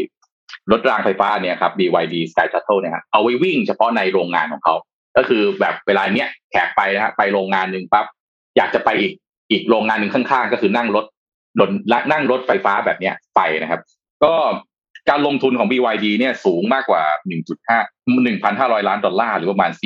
46,700 ล้านบาทครับในการพัฒนาตัวรถยนต์ไฟฟ้านี้ซึ่งพัฒนามาแล้ว 7 ปีเป็นระเอ่อเป็นสำหรับระบบรางนะครับ เพื่อที่จะแก้ไขปัญหาของเมืองนะครับ ที่จะต้องมีการเอ่อ transport มีการเคลื่อนย้ายคนจากจุดหนึ่งไปจุดหนึ่งนะครับ โดยเอ่อปัจจุบันนี้มีการเปิดใช้งานที่ฉงชิ่งซึ่งบอกว่าฉงชิ่ง จะเป็นเมืองที่รัฐบาลจีนตั้งเป้าที่ใช้เป็น Silicon Valley of the West ของจีนนะฮะคือฉงถ้าเรารู้จักเซินเจิ้นไม่ใช่เซินเจิ้นเหรอคะนะอ๋อเซินเจิ้นนี่มันพัฒนาไปจนสุดแล้วนะครับเพราะฉะนั้นการที่จีนอยากจะไปพัฒนาเซินเจิ้นไปพัฒนาอะไรให้มันอยู่ทางริมชายฝั่งตะวันออกเนี่ยเซี่ยงไฮ้กวางโจวเซินเจิ้นนะครับเอ่อรวมมาเก๊าอะไรพวกนี้ลงมาด้วยเนี่ยมันพัฒนาให้มันก้าวกระโดด GDP เติบ GDP เมืองเติบโตหลักแบบสอง digit หรือแบบ แปดเปอร์เซ็นเก้าเปอร์เซ็นสิบเปอร์เซ็นเนี่ยไม่ใช่ไม่ใช่เรื่องง่ายและยากมากๆแล้วนะครับครับนี่ก็เลยทางจีนเองก็เลยพยายามที่จะทางการจีนพยายามที่จะมาลงทุนในฝั่งตะวันตกของของของของจีนเองมากขึ้นนะครับ ซึ่งเอ่อเอ่อมณฑลเสฉวนนะครับเอ่อโดยเฉพาะเมืองอย่างฉงชิ่งเนี่ยนะครับซึ่งเป็นเมืองที่มีความสวยงามแล้วก็เป็นเมืองที่มีขนาดใหญ่ที่สุดเมืองหนึ่งของโลกเนี่ยครับก็เลยเป็นจุดที่เราจะได้เห็นการพัฒนาหลายอย่างที่จะมาที่เมืองนี้หลาย ๆ ข่าวของทางจีนครับ ต่อไปเราจะเห็นข่าวที่มาจากทางเอ่อเนี่ยฮะ เสฉวน เฉิงตูนะครับ จะออกมาเรื่อยๆ แล้วก็อาจจะเป็นอีกหนึ่งจุดนะครับ ที่ต่อไปพวกอะไรการพัฒนาทางด้านการเงินต่างๆ ครับ อาจจะไปอยู่ทางทางทางฝั่งนี้ เพราะว่าทางจีนเองมองยุทธศาสตร์ Belt and Road ที่จะออกทางฝั่งตะวันตกเนี่ยครับแล้วพุ่งเข้าไปผ่านทางประเทศอย่างอุซเบอุซเบกิสถานคาซัคสถานนะและตรงเข้าไปที่เยอรมนีที่เช็กนะครับ ซึ่งปัจจุบันก็มีทางรถไฟที่เรียกว่าทางรถไฟสายยูเรเชีย ที่วิ่งออกจากทางตะวันตกของจีนวิ่งเข้าไปที่เอ่อทางยุโรปแล้วครับ ก็เลยเอาข่าวนี้มาให้ดูกันนะครับ ค่ะเอ่าไหนๆก็อยู่ที่จีนแล้วนะคะ ขอไปที่ญี่ปุ่นแล้วกันนะคะใกล้ ๆ แล้วก็มีครับความเกี่ยวข้องกับจีนนิดหน่อยนะคะ คือเมื่อวานเนี้ยค่ะ มีข่าวเกี่ยวกับเรื่องการส่งออกของจีนใช่ไหมคะที่ว่าเติบโตมากคือ GDP เนี่ยโตถึง 18เปอร์เซ็นแล้วก็ตัวการส่งออกนี่ก็คือโตมากเลยทีเดียว ดังนั้นอืมญี่ปุ่นเนี่ยก็ เพิ่งออกมาแถลงเหมือนกันค่ะญี่ปุ่นเองก็ไม่น้อยหน้านะคะ ยอดการส่งออกของญี่ปุ่นในเดือนมีนาคมเนี่ยพุ่งขึ้น 16.1%นะคะจากช่วงเดียวกันของปีที่ผ่านมาค่ะ เนื่องจากความต้องการสินค้าญี่ปุ่นเนี่ยในต่างประเทศเริ่มฟื้นตัวขึ้นนะคะคือนักวิเคราะห์คาดการณ์ว่าจะ สูงขึ้น 11.6%แต่ของจริงเนี่ยสูงขึ้นถึง 16.1%นะคะ แต่ทั้งนี้เนี่ยมันเกิดจากการที่เดือนกุมภาพันธ์เนี่ยหดตัวไป 4.5%ส่วนยอดการนำเข้าเนี่ยก็ปรับตัวขึ้นเช่นกันค่ะ แต่ว่าขึ้น 5.7%เทียบกับปีที่แล้วนะคะ ทั้งทั้งที่นักวิเคราะห์เนี่ยคาดการณ์ว่าจะเพิ่มขึ้น 4.7%นะคะ ส่งผลให้ญี่ปุ่นมียอดเกินดุลการค้าในเดือนมีนาคมอยู่กว่า 660,000 ล้านเยนหรือกว่า6,000 ล้านเหรียญสหรัฐนะคะ สูงกว่าที่นักวิเคราะห์คาดการไว้ที่ 490,000 ล้านเยนค่ะ แต่ว่าประเด็นมันอยู่ตรงนี้ค่ะ ประเทศที่ญี่ปุ่นส่งออกไปมากที่สุดเนี่ย ก็คงหนีไม่พ้นจีนอืมอันดับสองก็คืออเมริกา ก็ค่อนข้างอืมที่จะเดาได้ใช่ไหมคะ ทีนี้เนี่ยครับสิ่งที่ครัเอ็บมอยากรู้ก็คืออะไรที่ญี่ปุ่นส่งออกเยอะ อะ อันเนี้ยดูทั้งโลกก่อนนะ ถ้าทั้งโลกเนี่ย สิ่งที่ญี่ปุ่นส่งออกเยอะที่สุด พี่โทมัสน่าจะรู้อะอะไรคะพี่อะไรครับพี่โทมัสญี่ปุ่นส่งออกที่สุดเยอะที่สุดเลยครับ หมายถึงมูลค่านะ มูลค่าเหรอพี่เข้าใจว่าน่าจะเป็นพวกชิปเซตไอซีป่ะครับ รถยนต์ค่ะยังคงเป็นรถยนต์อยู่อ๋อค่ะมรถยนต์รถบัสรถบรรทุกนะคะ รวมกันเนี่ย14.4%ของมูลค่าส่งออกทั้งหมด ส่วนมูลค่าที่นำเข้ามากที่สุดเนี่ยคือเชื้อเพลิงค่ะ คือที่บอกอืมตะกี้นี้พี่โทมัสพูดว่าเฮ้ยจริง ๆ แล้วถึงแม้ว่าเราจะชาร์จด้วยไฟฟ้าเนี่ยแต่จริง ๆ แล้วไฟฟ้าที่ว่ามันอาจจะมาจาก fossil fuel ก็คือเชื้อเพลิงที่เป็นฟอสซิลเนี่ยค่ะ แล้วก็น้ำมันก๊าซธรรมชาติเหลวอะไรพวกเนี้ยก็คือคิดเป็น21.1 21.9%ของมูลค่านำเข้าทั้งหมดเลยนะคะ แต่ว่าสิ่งที่น่าสนใจก็คืออยากรู้ว่าจีนเนี่ยนำเข้าอะไรจากญี่ปุ่น เพราะว่าเป็นกังวลว่าหลังจากนั้นนะคะ จีนอาจจะผลิตสินค้านี้เอง หรือว่าไปสั่งซื้อจากประเทศอื่นแทน ญี่ปุ่นเนี่ยน่าจะได้รับผลกระทบหนักมันก็คือเครื่องผลิตเซมิคอนดักเตอร์ค่ะอืม ก็คืออย่างที่พี่โทมัสครับเข้าใจแหละ แต่ว่าเพียงแค่อืมเขาอะไม่ได้ซื้อเซมิคอนดักเตอร์นะ เขาซื้อเครื่องผลิตเซมิคอนดักเตอร์เพื่อที่จะไปผลิตเอง ก็คืออันนี้คิดเป็นหกเปอร์เซ็นต์นะคะ แล้วก็รถยนต์อีกห้าจุดแปดเปอร์เซ็นค่ะ อืมโอ้นี่เอา trade สถิติขึ้นมาให้ดูเลยใช่ไหมครับเพราะว่าหาหาจากที่อื่นแล้วมันแบบไม่แน่ใจว่าตกลงอะไรเชื่อถือผมได้ไม่แน่ใจว่าเชื่อถือไม่ได้ถูกไหมใช่ก็เลยจะอันนี้ไปไม่หารู้ที่ source เลยค่ะ โอ้โห นี่ต้องเป็นน้องน้องเอ็มเจ้าข้อมูลนะฮะแน่นมากเป็นน้องเนียนแล้วเป็นน้องเอ็มเจ้าเจ้าข้ข้ออมูลมูลด้วยแหมครับผมต้องขอพาไปดูประชาสัมพันธ์นิดนึงทาง SCB ฝากประชาสัมพันธ์กองทุน Index Fund นะครับ กองทุน Index Fund นี้เนี่ยเป็นกองทุนประเภทที่เป็น passive fund ซึ่งเขาเนี่ยจะนำไปลงทุนในสินทรัพย์การเงินที่ต้องการให้ผลตอบแทนมันล้อไปตามดัชนีที่เลือกมาเปรียบเทียบให้ได้มากที่สุดนะครับ ซึ่ง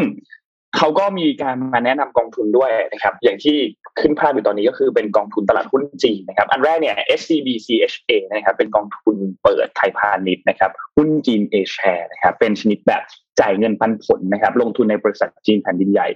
300 บริษัทแรกครับ ซึ่งมีความเสี่ยงอยู่ที่ระดับ 6 ก็ถือว่าเสี่ยงสูงนะครับ อันที่สองคือ SCB CEH นะครับ เป็นกองทุน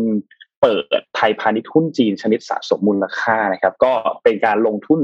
หุ้นจีนที่จดทะเบียนซื้อขายในฮ่องกงนะครับ ซึ่งมีความเสี่ยงระดับ 6 ซึ่งก็เสี่ยงสูงพอสมควรเหมือนกันนะครับ อันต่อไปเป็น SCB DJI แล้วก็วงเล็บ A นะครับ เป็นกองทุนเปิดไทยพาณิชย์นะครับ เป็นหุ้น US DJI นะครับ ลงทุนในตลาดหลักทรัพย์นิวยอร์กนะครับ เกาะดัชนีดาวโจนส์นะครับ ความเสี่ยงระดับ 6 เช่นเดียวกัน อันต่อไป SCB S&P 500นะครับ กองทุนเปิดไทยพาณิชย์หุ้น US อันนี้เป็นชนิดแบบจ่ายเงินปันผลนะครับ จะ ลงทุนหุ้นใหญ่ในบริษัทในอเมริกานะครับเกาะดัชนี S&P แล้วก็อันสุดท้ายเนี่ยก็คือตลาดหุ้นญี่ปุ่นครับ SCB NK 225นะครับเป็นกองทุนเปิดไทยพาณิชย์หุ้นญี่ปุ่นชนิดแบบไม่จ่ายเงินปันผลนะครับ ลงทุนหุ้นในบริษัทญี่ปุ่นนะครับ ซึ่งเป็นบริษัทที่ใหญ่ที่สุด 225 อันดับแรกนะครับ ซึ่งประเด็นคือ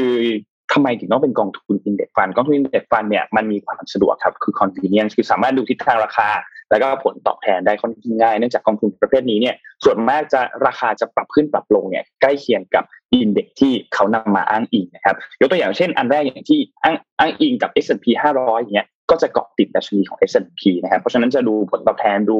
ทิศทางของราคาได้เปรียบเทียบกับตัวอินเด็กได้เลย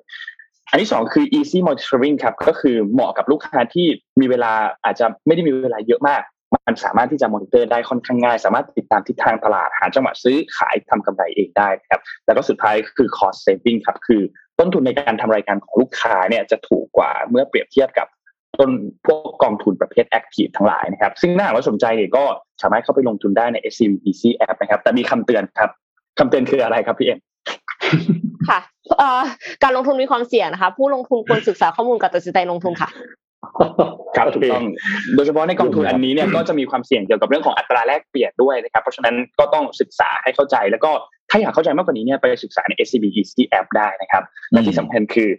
พี่เอ็มต้องเพิ่มประโยคนี้ครับผลการดำเนินงานในอดีต ไม่ได้เป็นสิ่งยืนยันการดำเนินงานในอนาคตนะครับข้อสุดท้ายนี่ใครที่สนใจในข้อสุดท้ายนี่ใช่เลยครับคือจะบอกว่าหุ้นจีนเอแชร์เนี่ยพอดีพี่ซื้อกองทุนนี้ผ่าน SCB อยู่อ่า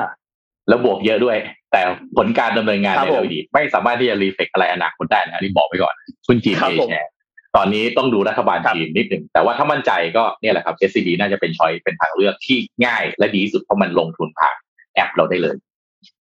ครับผม ทีนี้ SCB เขาก็เลยแจกหนังสือด้วย หนังสือเล่มที่แจกอืมคือเล่มนี้ครับ ขอกราฟเอาภาพขึ้นมาให้เราดูนิดนึงครับ หนังสือเล่มที่แจกเนี่ยชื่อหนังสือว่า The Wine Cafe นะครับนนท์ยังไม่ได้อ่านหนังสือเล่มนี้ เห็นพี่แท็บช่วงหนึ่งแกถืออ่านเหมือนกัน พี่แท็บน่าจะอ่านเป็นวรรณไม่แน่ใจที่พี่ได้อ่านหนังสืออ่าเป็นยังวรรณไม่ได้อ่านเหมือนกันใช่แต่ไหว่าแต่ว่าเป็นไม่ใช่ how to เป็นวรรณกรรมก็น่าจะอ่านง่ายอะค่ะอือฮึแล้วก็น่าจะเขาบอกว่าเป็นหนังสือแรงบันดาลใจยอดเยี่ยมที่ได้รับคำชมมากมาย แล้วก็ได้รับการแปลไปมากกว่า 41 ภาษาทั่วโลกแล้วนะคะ แล้วก็เล่มมันบางด้วยเล่มไม่ได้หนามากนะครับ เล่มบางอันน่าจะอ่านจบง่ายๆเขาแจกทั้งหมดห้าเล่มคำถามเนี่ยคิดละคำถามคือกองทุนของ SCB ที่ทุกท่านเคยเข้าไปลงทุนกันเนี่ย คุณไปลงทุนในกองทุนอะไรบ้าง แล้ว แล้วแล้วผลตอบแทนเป็นยังไงบ้าง กับสิ่งที่คุณคาดหวังไว้ตอนแรกกับเป้าหมายที่คุณคาดหวังจะเข้าไปลงทุนในกองทุนนั้นๆในตอนแรกเป็นยังไงบ้างก็เอางี้พี่ไปตอบได้สิเดี๋ยวพี่ก็ไปพี่ก็ไปตอบตอบได้สิครับพี่เอตอบได้อตอบได้แต่ว่าแต่รับว่าไม่เลือกนะคะยังไง hashtag SCB ให้เราด้วยนะครับ อ่าครับ ผมพาไปดูข่าวตอบในเกี่ยวกับ Facebook ด้วย โอเคครับผมพาไปดูข่าวเกี่ยวกับโครงสร้างพื้นฐานแล้วก็การพัฒนาของประเทศเราที่น่าสนใจนะครับพี่ขอรูป H ค่ขึ้นมาประกอบหน่อยนะครับกกททครับ การท่าเรือแห่งประเทศไทยครับเอ่อเราจะคุ้นเคยผมยกคนกรุงเทพน่าจะคุ้นเคยพื้นที่แห่งหนึ่งก็คือการเอ่อเรียกว่าท่าเรือคลองเตยนะครับแน่นอนเกือบทุกคนจะเคยผ่านท่าเรือคลองเตยแล้วก็น่าจะพอได้เห็นรูปว่ามันมันเป็นยังไงนะครับ ทีนี้สิ่งที่มันจะเป็นความท้าทายที่การท่าเรือแห่งประเทศไทยกำลังจะต้องจัดการก็คือ การที่จะพัฒนาที่ดิน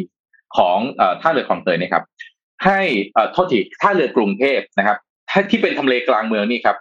ซึ่งมีพื้นที่นะครับ2,353 ไร่ ที่จะต้องทำให้กลายเป็นสมาร์ทพอร์ตคือ จากเดิมที่เป็นท่าเรือเฉยๆนะฮะรับของเข้ามากระจายของไปเอาของมาส่งกระจายของออกนะครับ แต่ต่อไปครับ นอกจากการที่จะต้องทำให้ท่าเรือเนี้ยเป็นจุดเชื่อมต่อนะครับ การขนส่งต่างๆ ทางน้ำแล้วเนี่ยนะครับ จะ การท่าเรือจะมีความท้าทายที่จะต้องการพัฒนาพื้นที่ 2,353 ไร่เนะครับให้กลายเป็นพื้นที่ที่เป็น mixed use ด้วยนะครับ โดยเฉพาะในนี้เนี่ย 2,353 ไร่เนี่ยจะมี 400 ไร่ครับที่การท่าเรือประเทศไทยครับจะนำมาเปิดให้เอกชนพัฒนาเป็นรูปแบบ PPP คือเป็นการร่วมทุนระหว่างเอกชนและก็รัฐนะครับ เพื่อที่จะนำมาสร้างรายได้ให้องค์กรในระยะยาว โดยจะเป็นการลงทุนสร้างโครงการทางด่วนสายใหม่นะฮะจะเชื่อมจากอาจณรงค์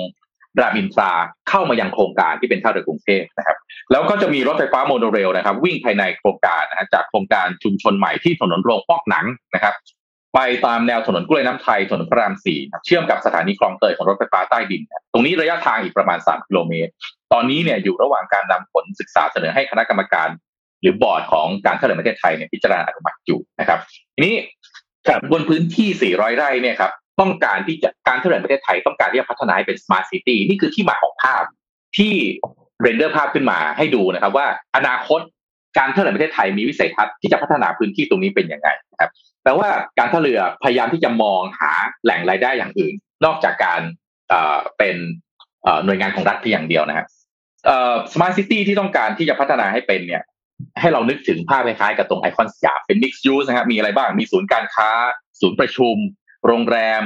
มองไปถึงขั้นมีดิวตี้ฟรีด้วยนะครับแล้วก็มีอสังอสังหาริมทรัพย์อื่นๆ อาจจะมีคอนโดมิเนียมหรืออะไรอย่างอื่นด้วยนะครับโดยจะเริ่มจากพื้นที่ 17 ไร่ ซึ่งจะติดอาคารสำนักงานของการท่าเรือประเทศไทยเนี่ยเป็นระดับแรกนะครับแล้วก็จะเปิดให้เอกชนที่สนใจเนี่ยร่วมลงทุนสัญญานะครับ30-35 ปี ถือว่ายาวมากนะครับ แล้วก็ปัจจุบันเป็นพื้นที่ว่างนะฮะก็มูลค่าโครงการนี้ประมาณ 5,400 ล้านบาทนะครับแล้วก็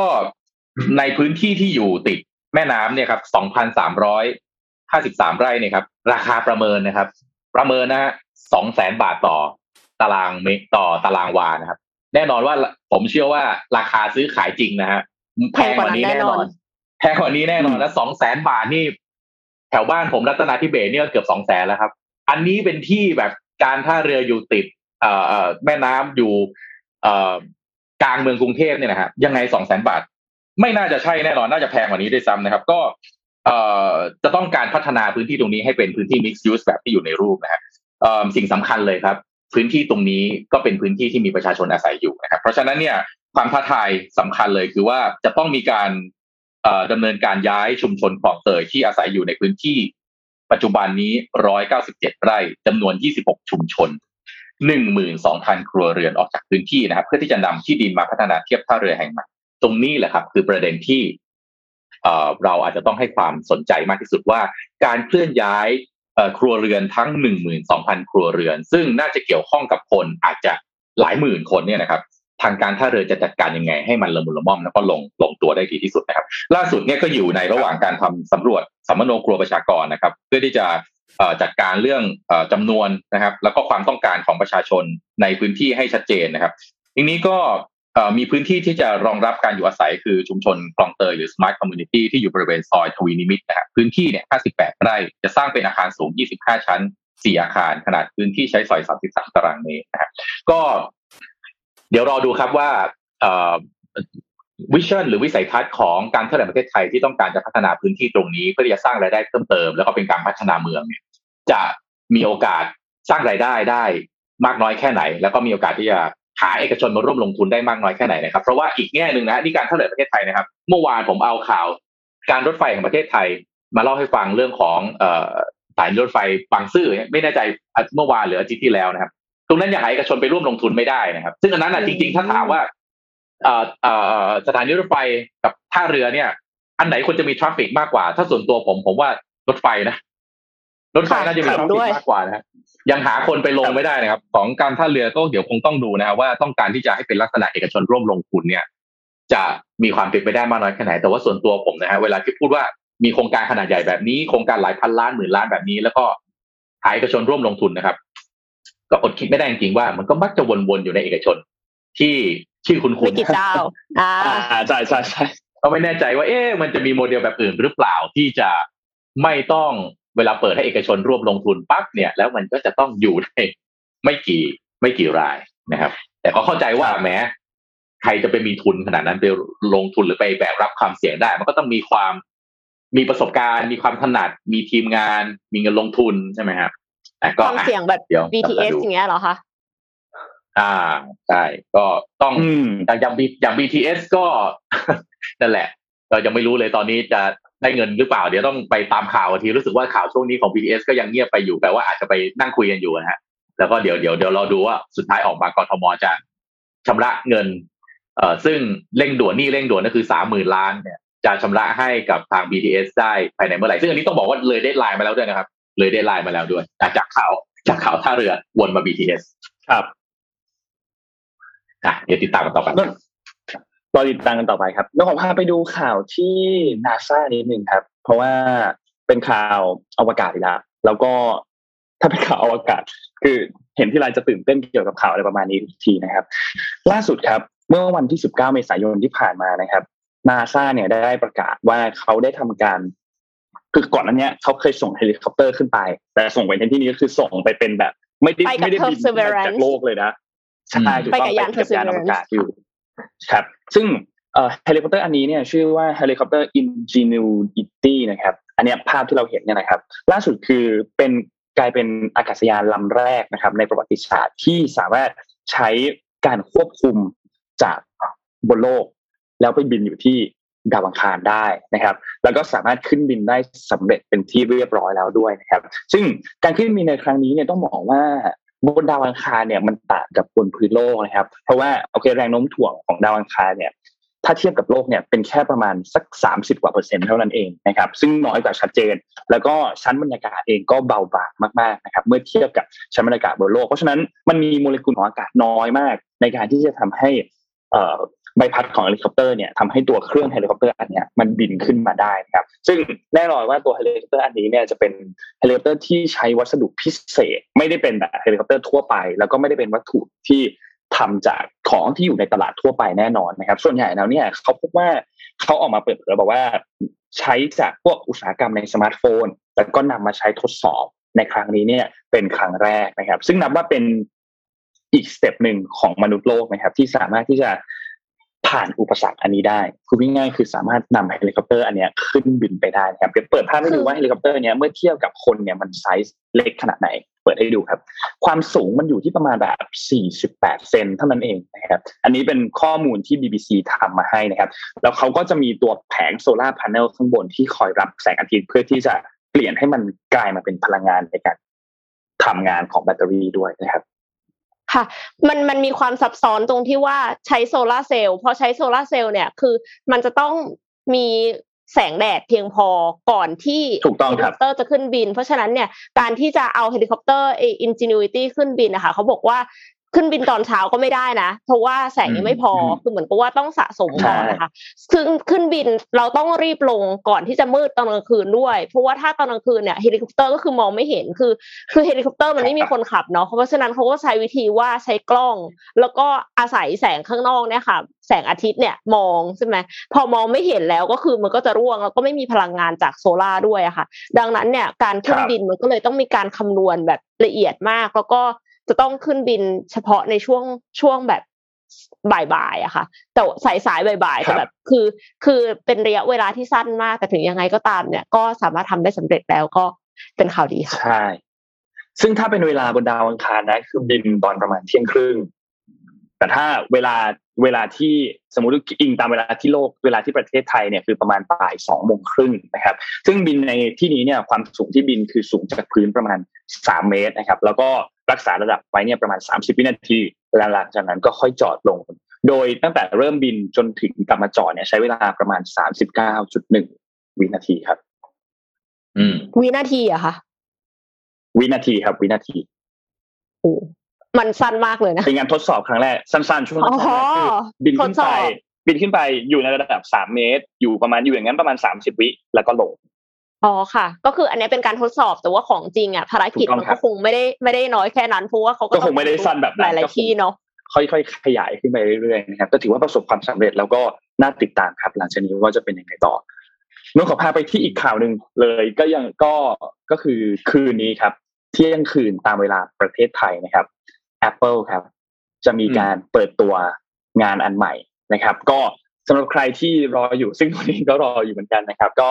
เดี๋ยว เอาแน่นอนว่าพรุ่งนี้เราจะเอามาเล่ากันให้ฟังอยู่แล้วว่าสุดท้ายแล้วเนี่ยคืนนี้ Apple เปิดตัวสินค้าอะไรใหม่บ้าง เปิดตัวเฟิร์มแวร์อะไรใหม่ หรือมีอะไรใหม่ ๆ ที่จะมาดึงดูดเงินในกระเป๋าตังค์ของแฟนบอย Apple อย่างพวกเรานะครับ อย่างพวกเราจะพูดได้ไหมอย่างนนท์นะกันไม่รู้ว่าทุกคนเป็นแฟนบอย Apple หรือเปล่าก็รอติดตามกันดูครับ ว่าจะมีแกจิตหรือมีอะไรเสกออกมาบ้างหรือเปล่าครับเที่ยงคืนตามเวลาประเทศไทยครับ นี่นี่วันที่วันที่หนึ่ง หนึ่งพฤษภาคมนี่เป็นวันแต่งงานเนาะปกติเนี่ยที่จีนเนี่ยเขาจะแห่กันกลับบ้านนะเพราะว่ามันจะเป็นวันหยุดยาวนะแต่ต้องบอกว่าเออเราอาจจะจำสลับกับ Golden Week นะ Golden Week จริงๆ คือช่วง October นะครับจะเป็นช่วงวันหยุดชาติจีนนะแต่ว่าในช่วงวันหยุดแรงงานเนี่ยก็จะเป็นเรียกว่าเป็น May Day เป็นหยุดประมาณสักอาทิตย์หนึ่งคนจีนก็จะเอ่อกลับบ้านกันอะไรกันแบบนี้นะครับ ที่จีนสื่อเขาก็เลยไปตามติดครับว่า เอ๊แล้วปีนี้เนี่ย หลังจากที่เกิด pandemic เกิดการระบาดปั๊บเนี่ยไอการเดินทางเนี่ยมันเป็นยังไงบ้างนะครับ ไม่น่าเชื่อนะครับ พอกลับไปพอสื่อเข้าไปติดตามดูนะครับ ว่าโอเคการเดินทางต่างๆของชาวจีนในช่วงวันที่หนึ่งถึงห้าพฤษภาคมที่เป็นวันหยุดยาวเนี่ยครับตั๋วการเดินทางทุกยานพาหนะนะทุกช่องทางนะครับ ไม่ว่าจะเป็นเครื่องบิน รถไฟรถยนต์นะครับ ถูกจองเต็มจนเว็บไซต์ทุกเว็บไซต์ที่เป็นเว็บสำหรับจองตั๋วล่มหมดเลยนะครับ ชาวจีนเนี่ยแห่เข้าไป เรียกว่าเป็นสื่อจีนคือ global times ซึ่งเป็นสื่ออย่างเป็นทางการที่รัฐบาลจีนจะใช้ในการสื่อสารออกมาเนี่ยครับ บอกเลยว่าเอ่ออันเนี้ยเป็นวันแห่งการปลดปล่อย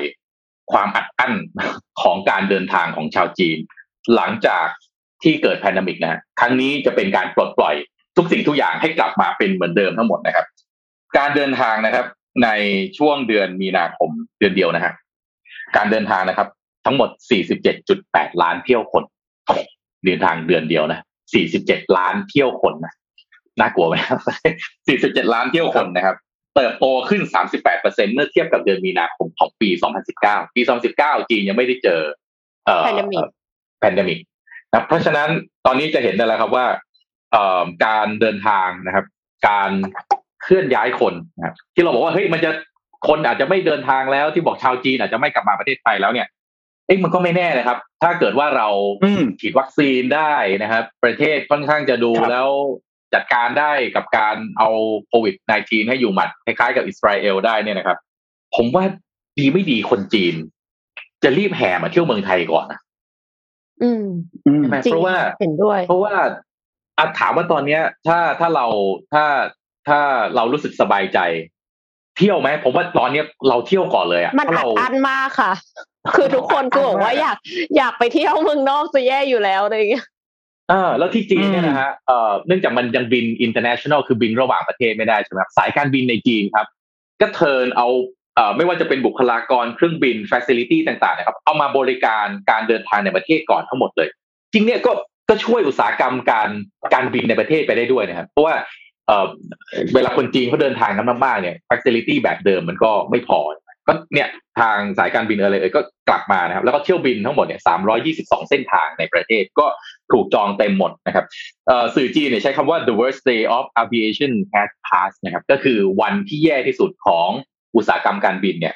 ได้ผ่านไปแล้วนะครับ ก็จริง ๆ ก็ยังผมอ่านข่าวนี้แล้วก็ยังรู้สึกค่อนยังค่อนข้างมั่นใจนะว่า ถ้ามีประเทศไหนนะครับ ที่ออกมาประกาศว่าเฮ้ย เรื่องของโควิด -19 เนี่ยเราจัดการได้แล้วการติดเชื้ออ่าการฉีดวัคซีนเนี่ยอ่ากำลังจะเกิด herd immunity แล้วอะไรแล้วเนี่ยแล้วถ้าโปรโมทไปที่จีนดีๆนะครับ ผมว่าจีนมาก่อน แต่อยู่ที่ว่าประเทศนั้นอยากจะรับด้วยหรือเปล่านะ อยู่ที่ว่าประเทศนั้นอยากจะรับด้วยหรือเปล่า แต่ผมเชื่อว่าอย่างประเทศไทยเราเนี่ย ถ้าเราสามารถจัดการเรื่องนี้ได้นะครับ นักและนักท่องเที่ยวจะกลับมานะ ผมว่าช่วยอุตสาหกรรมในประเทศได้เยอะมากๆเลยนะฮะเรารับฉีดวัคซีนจริงนี่ไหมครัคะบพี่โทมัส เราฉีดวัคซีนให้นักท่องเที่ยวไง ก็คือเหมือนกับเหมือนกับ เอ่อ ที่ที่มาดีฟ โปรโมชั่น ไง มาดีฟใช่ไหมเออ ใช่ เอ้ย ใช่ พี่ว่าพี่ว่าเป็นโปรโมชั่นที่ดีมากเลยอ่ะคือแบบว่าเออมาเที่ยวแถมวัคซีน มันไม่ได้มีแค่มาดีฟ ใช่ครับ ด้วยประเด็น คือที่ อืม 阿拉斯กาก็มีค่ะ คือที่阿拉斯กาเนี่ย อ่า ก็ ใช่ คือสหรัฐอเมริกาใช่ไหมคะสหรัฐอเมริกาเนี่ย อัตราการฉีดวัคซีนเร็วมาก อย่างที่อย่างที่นนท์เคยรายงานไปเนาะว่าแบบ ไบเดนบอกว่าหนึ่งร้อยวันหนึ่งร้อยล้านโดสใช่ไหมคะแต่ว่ากลายเป็นว่าแบบ ตอนนี้เกินละ คือมันมันเกินไปเยอะมากเลยอะค่ะ ดังนั้นเนี่ยตอนเนี้ยรัฐ阿拉斯กานะคะ ก็เลยมีวัคซีนเหลือเฟือค่ะ เหลือเฟือเนี่ยคือให้ทั้งประชากรพลเมือง อืม เขาด้วยนะคะ แล้วก็ให้ทั้งให้ทั้งนักท่องเที่ยวที่จะเดินทางเข้าไปใน阿拉斯กาตั้งแต่หนึ่งมิถุนายนเป็นต้นไปเนี่ย จะได้รับการฉีดวัคซีนค่ะ ถ้าเข้าไปผ่านสนามบินหลักสี่สนามบินนะคะ แล้วก็ วัคซีนที่จะได้ฉีดเนี่ยนะคะ ก็ไม่ใช่ซีโนแวคนะคะ ไม่ใช่โคโรนาแวคนะคะ แต่ว่าเป็นไฟเซอร์หรือโมเดอร์นาค่ะแล้วฉีดฟรีนะคะใช่ฉีดฟรีด้วยทีเนี้ยอลาสกาใช่ไหมฮะค่าตั๋วแพงไหมฮะอลาสกาก็น่าจะแพงอยู่ค่ะ แต่ว่าก็คือเขาก็ฉีดทีเนี้ยเราต้องอาจจะต้องคำนวณเองอะว่าเวลาที่เข้ากับเวลาที่ออกอะคือให้มันพอดียี่สิบเอ็ดวันหรืออะไรเงี้ยค่ะ เพราะว่า จะได้ฉีดตอนที่เข้าแล้วก็จะได้ฉีดอีกทีหนึ่งตอนที่จะเดินทางกลับบ้านค่ะ ทีนี้มีคอมเมนต์อืมเขาบอกว่า เอ่อคนไทยอะค่ะ จะกักตัวแค่เจ็ดวัน ถ้าสมมติว่าฉีดวัคซีนแล้วอ่าอืมแต่ว่าประเด็นก็คืออคุณต้องฉีดครบโดส14วันก่อนเดินทางกลับนะคะ ถึงจะได้เป็นแบบนี้ ดังนั้นอืม21วันนะคะ บวกอีก14วันนะคะ35วันนะคะ บวกตอนเอ่อเดินทางไปกลับอีกนะคะ แล้วก็บวกกักตัวอีกก็ ดูกันแล้วกันค่ะว่าวันลายังเหลือไหมนะคะ สามารถที่จะไปได้หรือเปล่าคะอาจจะต้องลาแบบเดือนหนึ่งอะไรอย่างเงี้ยกลัวจะมีเหลืออย่างเดียวคือลาออกนะคะ อันนี้ก็คิดให้ดีครับค่ะผมเฮ้ยเรื่องนี้เรื่องนี้นี่พูเรื่อดงถึนี้งน่าสนใจ เรื่องนี้น่าสนใจพี่ว่าครับคือไม่แน่ไม่แน่นะคือถ้าถ้าแบบเราสามารถจัดการเรื่องวัคซีนได้อะฟิกแฟกเตอร์ว่าเราจัดการวัคซีนได้แล้วเนาะจะได้ไม่ต้องกลับมาแซะเรื่องวัคซีนกันอีกคือถ้าเราฟิกแฟกเตอร์เรื่องวัคซีนได้เนี่ย แล้วถ้าเกิดเราแบบยิงโปรโมทนะไปทำโรดโชว์ไปโฆษณาในประเทศที่เป็นประเทศกลุ่มเป้าหมายของนักท่องเที่ยวเนี่ยแล้วแบบเฮ้ยทริปทริปแรกของนักท่องเที่ยวที่มาเนี่ยเอาเลยฮะการท่องเที่ยวประเทศไทยไปต้อนรับเอาพวงมาลัยไปคล้อง มีขบวนแห่มีอะไรต่างๆคือเห็นว่าเฮ้ยเราอยากต้อนรับนักท่องเที่ยวกลับเข้ามาอย่างเงี้ยอืมผมว่าดีไม่ดีนี่เรามันจะเป็นจุดสตาร์ทใหม่ที่แบบอาจจะนะครับสร้างกระแส viral เฮ้ยประเทศไทยเป็นประเทศที่น่าเดินทางน่าท่องเที่ยว แล้วก็ทำให้คนเนี่ยอยากกลับมา ไอเศรษฐกิจภายในรอบกลับมาหมุนเวียนได้เหมือนเดิม โรงแรมต่างๆร้านอาหารก็ดำเนินงานได้เหมือนเดิมอะจริงๆแหมอยากเห็นอยากเห็นอะไรแบบนี้จริงๆแล้วก็กลับมางมเรื่องวัคซีนกันต่อไปครับผม ครับ ตอนเนี้ยสหรัฐเนี่ยฉีดไปได้แล้วประมาณ40เปอร์เซ็นต์นะครับ ที่ได้รับอย่างน้อยหนึ่งโดสแล้วนะครับ แล้วก็ speed ในการฉีดตอนนี้เนี่ยอยู่ที่วันละ เฉลี่ยเนี่ยนะครับอยู่ที่ประมาณ 3.13 ล้านโดสต่อวันนะครับแล้วก็จะมีบางวันที่ขึ้นไปได้ 4 ล้านโดสมีบางวันที่ตกลงมาอยู่ประมาณ 2 ล้านโดสนิดๆนะครับแต่เฉลี่ยอยู่แล้วเนี่ยจะประมาณ 3.13 นะครับ อืมของไทยเราตอนนี้ประมาณหมื่นหมื่นหนึ่งแต่โอเคมันมันเราจะไปเปรียบเทียบกันที่ตัวตัวจำนวนโดสไม่ได้ครับต้องเราจะถ้าเราเปรียบเทียบควรจะเปรียบเทียบกันด้วย factor ต่อหนึ่งร้อยคนหรือจะเป็น factor เปอร์เซ็นต์จะเห็นภาพชัดมากกว่านะครับ คือต้องบอกว่า speed ของวัคซีนตอนนี้เนี่ย เอามาเอามาพูดทีไรมันก็ยังไม่ใช่ speed ที่มันควรจะเป็นอยู่ดีเพราะว่าจริง ๆ ที่เราเคยคุยกันไปที่ที่ที่ที่เราเคยคุยกันคือมันต้องสามแสนสามแสนครั้งนะต่อวันนะครับทุกวันนี้ยังหมื่นหนึ่งก็แปลว่าได้ประมาณสักแค่สามเปอร์เซ็นต์ของสิ่งที่ควรจะเป็นเพราะฉะนั้นถ้าเกิดว่า convert กลับไปที่ตัวเปอร์เซ็นต์ทั้งหมดนี่ตอนนี้ได้ถึงหนึ่งเปอร์เซ็นต์หรือยังก็ยังไม่ถึงเลยนะครับ ในขณะที่เมื่อวานเนี่ยมีข่าวอ้อลืมลืมเอาลืมเอาข่าวนี้มาเล่าว่า นายกรัฐมนตรีโยชิเดสกะของญี่ปุ่นเนี่ยมีหลังจากที่ได้พบกับนายโจไบเดนประธานาธิบดีสหรัฐอเมริกานะครับก็มีการต่อสายตรงไปถึง CEO ของไฟเซอร์นะครับ แล้วก็หลังจากการพูดคุยครับ ทางญี่ปุ่นได้มาอีก ได้วัคซีนจากไฟเซอร์นะครับทาง CEO ไฟเซอร์เนี่ยให้ commitment กับทางนายกรัฐมนตรีของญี่ปุ่นอีก 144 ล้านโดส จะทำให้แล้วก็ทำให้144 ล้านโดส ใช่รวมแล้วเป็นประมาณ 320 330 ล้านโดส ก็คือครอบคลุมประชากรทั้งหมดของญี่ปุ่น แล้วก็ทำให้รัฐมนตรีที่ดูแลด้านการฉีดวัคซีนโดยเฉพาะเนี่ยนะครับออกมาประกาศว่า การฉีดวัคซีนให้กับประชาชนในประเทศญี่ปุ่นเนี่ยจะทำได้ครบทั้งหมดภายในเดือนกันยายนที่จะถึงนี้ครับก็พอเห็นข่าวนี้ปั๊บแบบโอ้โห นี่นายกรัฐมนตรีเขาต่อสายตรงคุยเองเลยนะ กับซีอของเอกชนนะฮะซึ่งอันนี้เป็นภาพที่เราอยากเห็นต้องต้องอันนี้อันนี้ขออนุญาตไม่แซะ ขออนุญาตพูดแบบตามเนื้อผ้าพูดแบบตรงไปตรงมานะครับว่า ในภาวะวิกฤตแบบนี้เนี่ยครับซีอหรือแชร์แมนหรือผู้นำขององค์กรมีความจำเป็นมากที่อาจจะเป็นจะต้องออกหน้า เพราะว่ามันคือน้ำหนักมันคือการให้ความสำคัญนะครับว่าเรากำลังเข้าใจในสิ่งที่ประชาชนหรือความรับผิดชอบของเราเนี่ยดูแลอยู่ประชาชนเขาต้องการเรื่องนี้จริง ๆ หรือเปล่าแล้วเราเป็นคนออกหน้า แน่นอนอาจจะไม่มีความท่านนายกอาจจะไม่มีความถนัดเท่ากับคุณหมอ หรือไม่มีความถนัดเท่ากับผู้ช่วยบางท่านที่อาจจะดูแลด้านสาธารณสุขโดยเฉพาะนะครับแต่น้ำหนักคำพูดของท่านและ action ของท่านมันคือ commitment ของประเทศดังนั้นในการที่จะไปเจรจากับเอกชนแล้วออกหน้าเองอย่างนายกรัฐมนตรีของญี่ปุ่นนายโยชิฮิเดะ ซูงะมันคือการสร้างความมั่นใจให้คนในประเทศ แล้วก็เอกชนที่เจรจาติดต่อด้วยเนี่ย ซึ่งทุกทุกเอกชนที่ทำเรื่องวัคซีนตอนนี้เนี่ยทุกคนอยากขายให้รัฐก่อนอยู่แล้ว เพราะว่ามันมันชัวร์ค่อนข้างค่อนข้างชัวร์ในเรื่องของเงิน ค่อนข้างชวร์ในเรื่องความสัมพันธ์อะไรมันได้ประโยชน์จากอื่นที่จะตามมาเยอะแยะว่าวันข้างหน้าต่อไปตัวเองอาจจะมาซื้อมาขายอะไรเข้าประเทศ นั้นนี้เนี่ยก็มีโอกาสได้มากขึ้นเลยนี่คือเป็นภาพที่ที่เราเห็นจริงก็ขออนุญาตไม่ได้แซะท่านนายกนะครับแต่วันวันก่อนที่ได้ฟังท่านเนี่ย ท่านเองขนาดพูดชื่อวัคซีนท่านยังท่านยังไม่แม่นเลย อันนี้เป็นสิ่งที่ผมเนี่ยนะคนฟังเองเนี่ยฟังแล้วก็ไม่ค่อยยังรู้สึกไม่ค่อยสบายใจจริงๆว่าเออแล้ววัคซีนเราเนี่ยมันอยู่ในขั้นตอนการเจรจา ก็อยากให้ลองลองดูอย่างท่านนายกนายกรัฐมนตรีของทางญี่ปุ่นเนี่ยน่าจะเป็นเป็นตัวอย่างที่ดีของประเทศที่อยู่ในหลีกล่างซึ่งจริงๆแล้วเนี่ยญี่ปุ่นกับเรานี่อยู่ในเส้นเดียวกันนะเปอร์เซ็นต์การฉีดเนี่ย 0.3 0.4ไล่อยู่ประมาณนี้ แต่ตอนนี้ญี่ปุ่นหลังจากที่มีการเจรจาแบบนี้เรียบร้อยแล้วเดี๋ยวญี่ปุ่นจะหนีไปแล้วฮะจะไม่ได้อยู่ในในในในหลีกล่างแบบเราแล้วที่ยังมีการฉีดได้ไม่มากพอเห็นด้วยค่ะ บวกหนึ่งครับ แต่ว่าไฟเซอร์เรายังไม่ผ่านออยครับ เพราะฉะนั้นก็ก็ต้องก็ต้องรอก่อนครับยังยังไม่ได้ แต่ว่าจริงๆนายกเขาแถลงล่าสุดเขาก็บอกเขาก็บอกว่าเขาติดต่อไปหลายอันนะพี่ที่เขาอ่านชื่อวัคซีนอะ ครับ คือพูดตรงๆนะเรื่องผ่านออยเนี่ย ผมว่าไม่ควรมาเป็นประเด็น เรื่องผ่านออยเนี่ย ไม่ควรจะต้องรอให้เขามามามายื่นขอเราเนี่ยต้องไปเอาตัวอย่างมา และทำการจัดการทุกอย่างเรียบร้อย เอาขึ้นทิ้งไว้เลยว่า ทุกตัวออยผ่านหมดแล้ว เหลือประเด็นการเจรจาอย่างเดียว ในเรื่องราคาเรื่องการส่งมอบนะเรื่องเงื่อนไขต่างๆ มันควรจะไปอยู่แค่นั้นมากกว่าออยไม่ควรจะเป็นประเด็น อันนี้ในมุมมองเรานะเจ้าออยมาเป็นประเด็นทำไมอออยเราเนี่ยเหมือน FDA ของอเมริกาหรือเปล่าก็ไม่ใช่เราไม่มีอำนาจล้นโลกขนาดนั้นถูกไหมฮะแน่นอนออยมีหน้าที่รับผิดชอบความสุขภาพของคนไทย แต่ว่าต้องบอกว่าวัคซีนเนี่ย มันพับลิกขนาดเนี้ยมันเป็นมันเป็นข้อแทบจะเป็นข้อมูลกลางในแต่ละประเทศแล้วก็เขาก็มีข้อมูลในในระดับหนึ่งแล้ว เพราะฉะนั้นผมว่าออยไม่ควรไม่ควรจะเป็นประเด็นว่า จริง ๆ ต้องตั้งคำถามด้วยซ้ำว่า แล้วแล้วแล้วยังมีวัคซีนที่ประเทศอื่นเขาใช้แล้วไม่ผ่านออยไทยเหรอสาเหตุคืออะไร อืม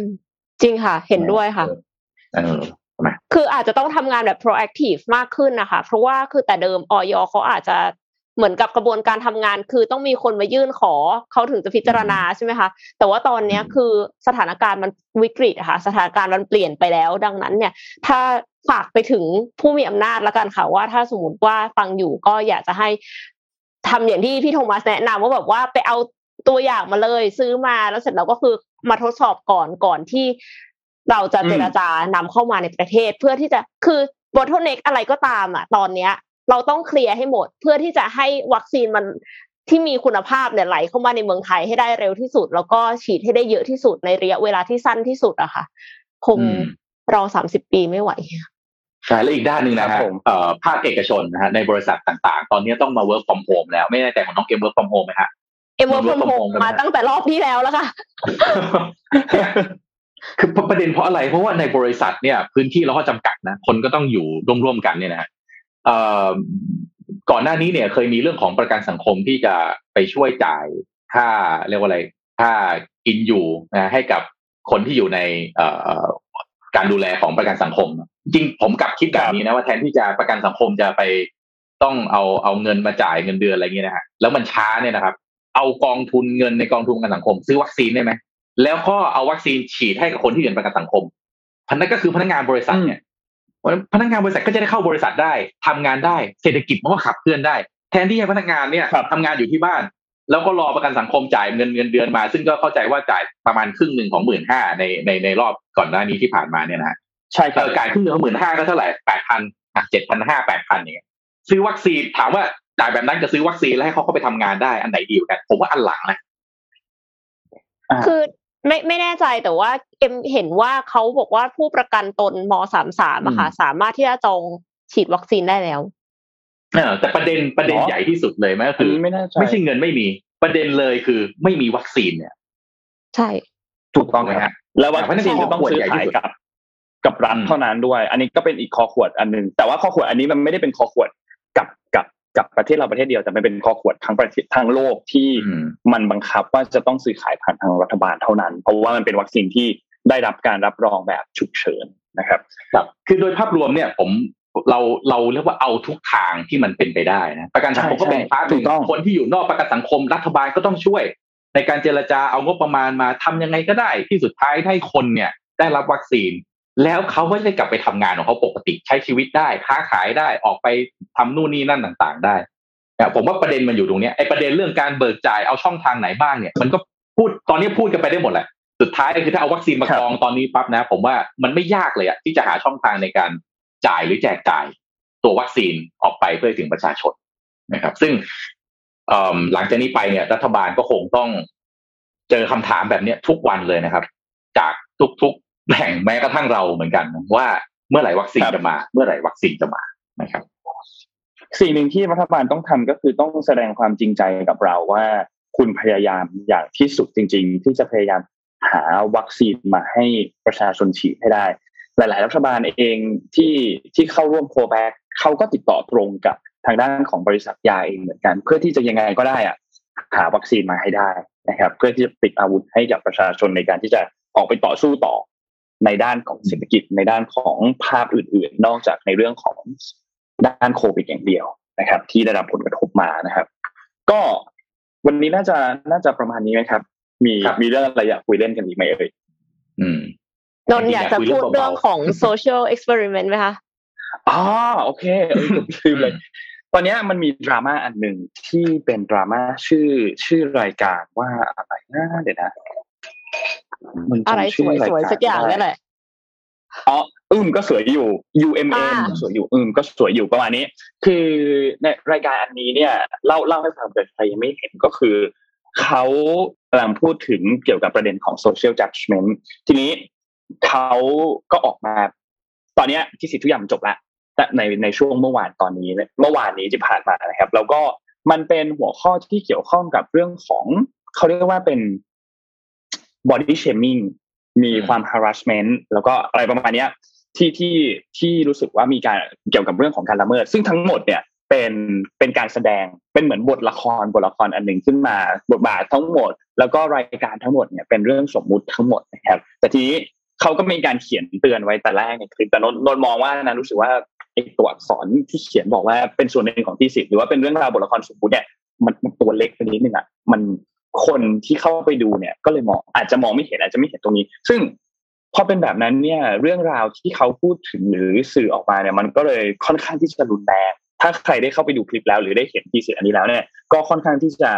รุนแรงแล้วก็เรียกแขกทัวร์ลงพอสมควรนะครับ ซึ่งก็ทัวร์ก็ลงจริงๆเนี่ยที่เราเห็นกันอืมที่ใครได้ไปติดตามแต่ทีนี้เรื่องหนึ่งที่ที่อยากเล่าให้ฟังแล้วแล้วรู้สึกว่าน่าสนใจก็คือ เหตุการณ์ที่เกิดขึ้นใน EP หนึ่งเนี่ยมันมีการ body shaming เกิดขึ้น แต่ว่า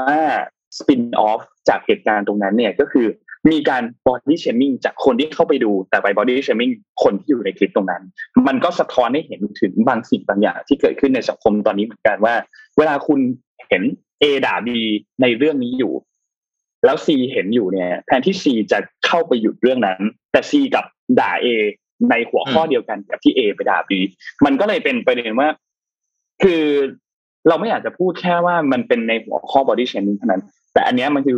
ทุก ๆ หัวข้อเลยที่เกิดขึ้นไม่ว่าจะเป็นเรื่องการเมืองหรือเรื่อง hate speech ต่างๆ ที่มันเกิดขึ้นเนี่ย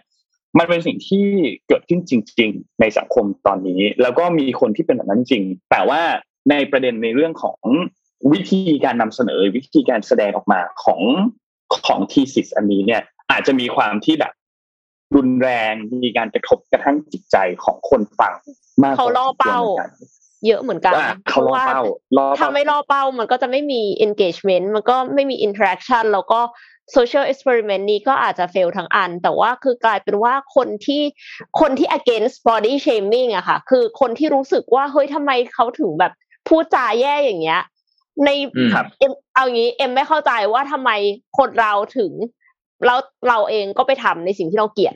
คือถ้าสมมติอืมว่า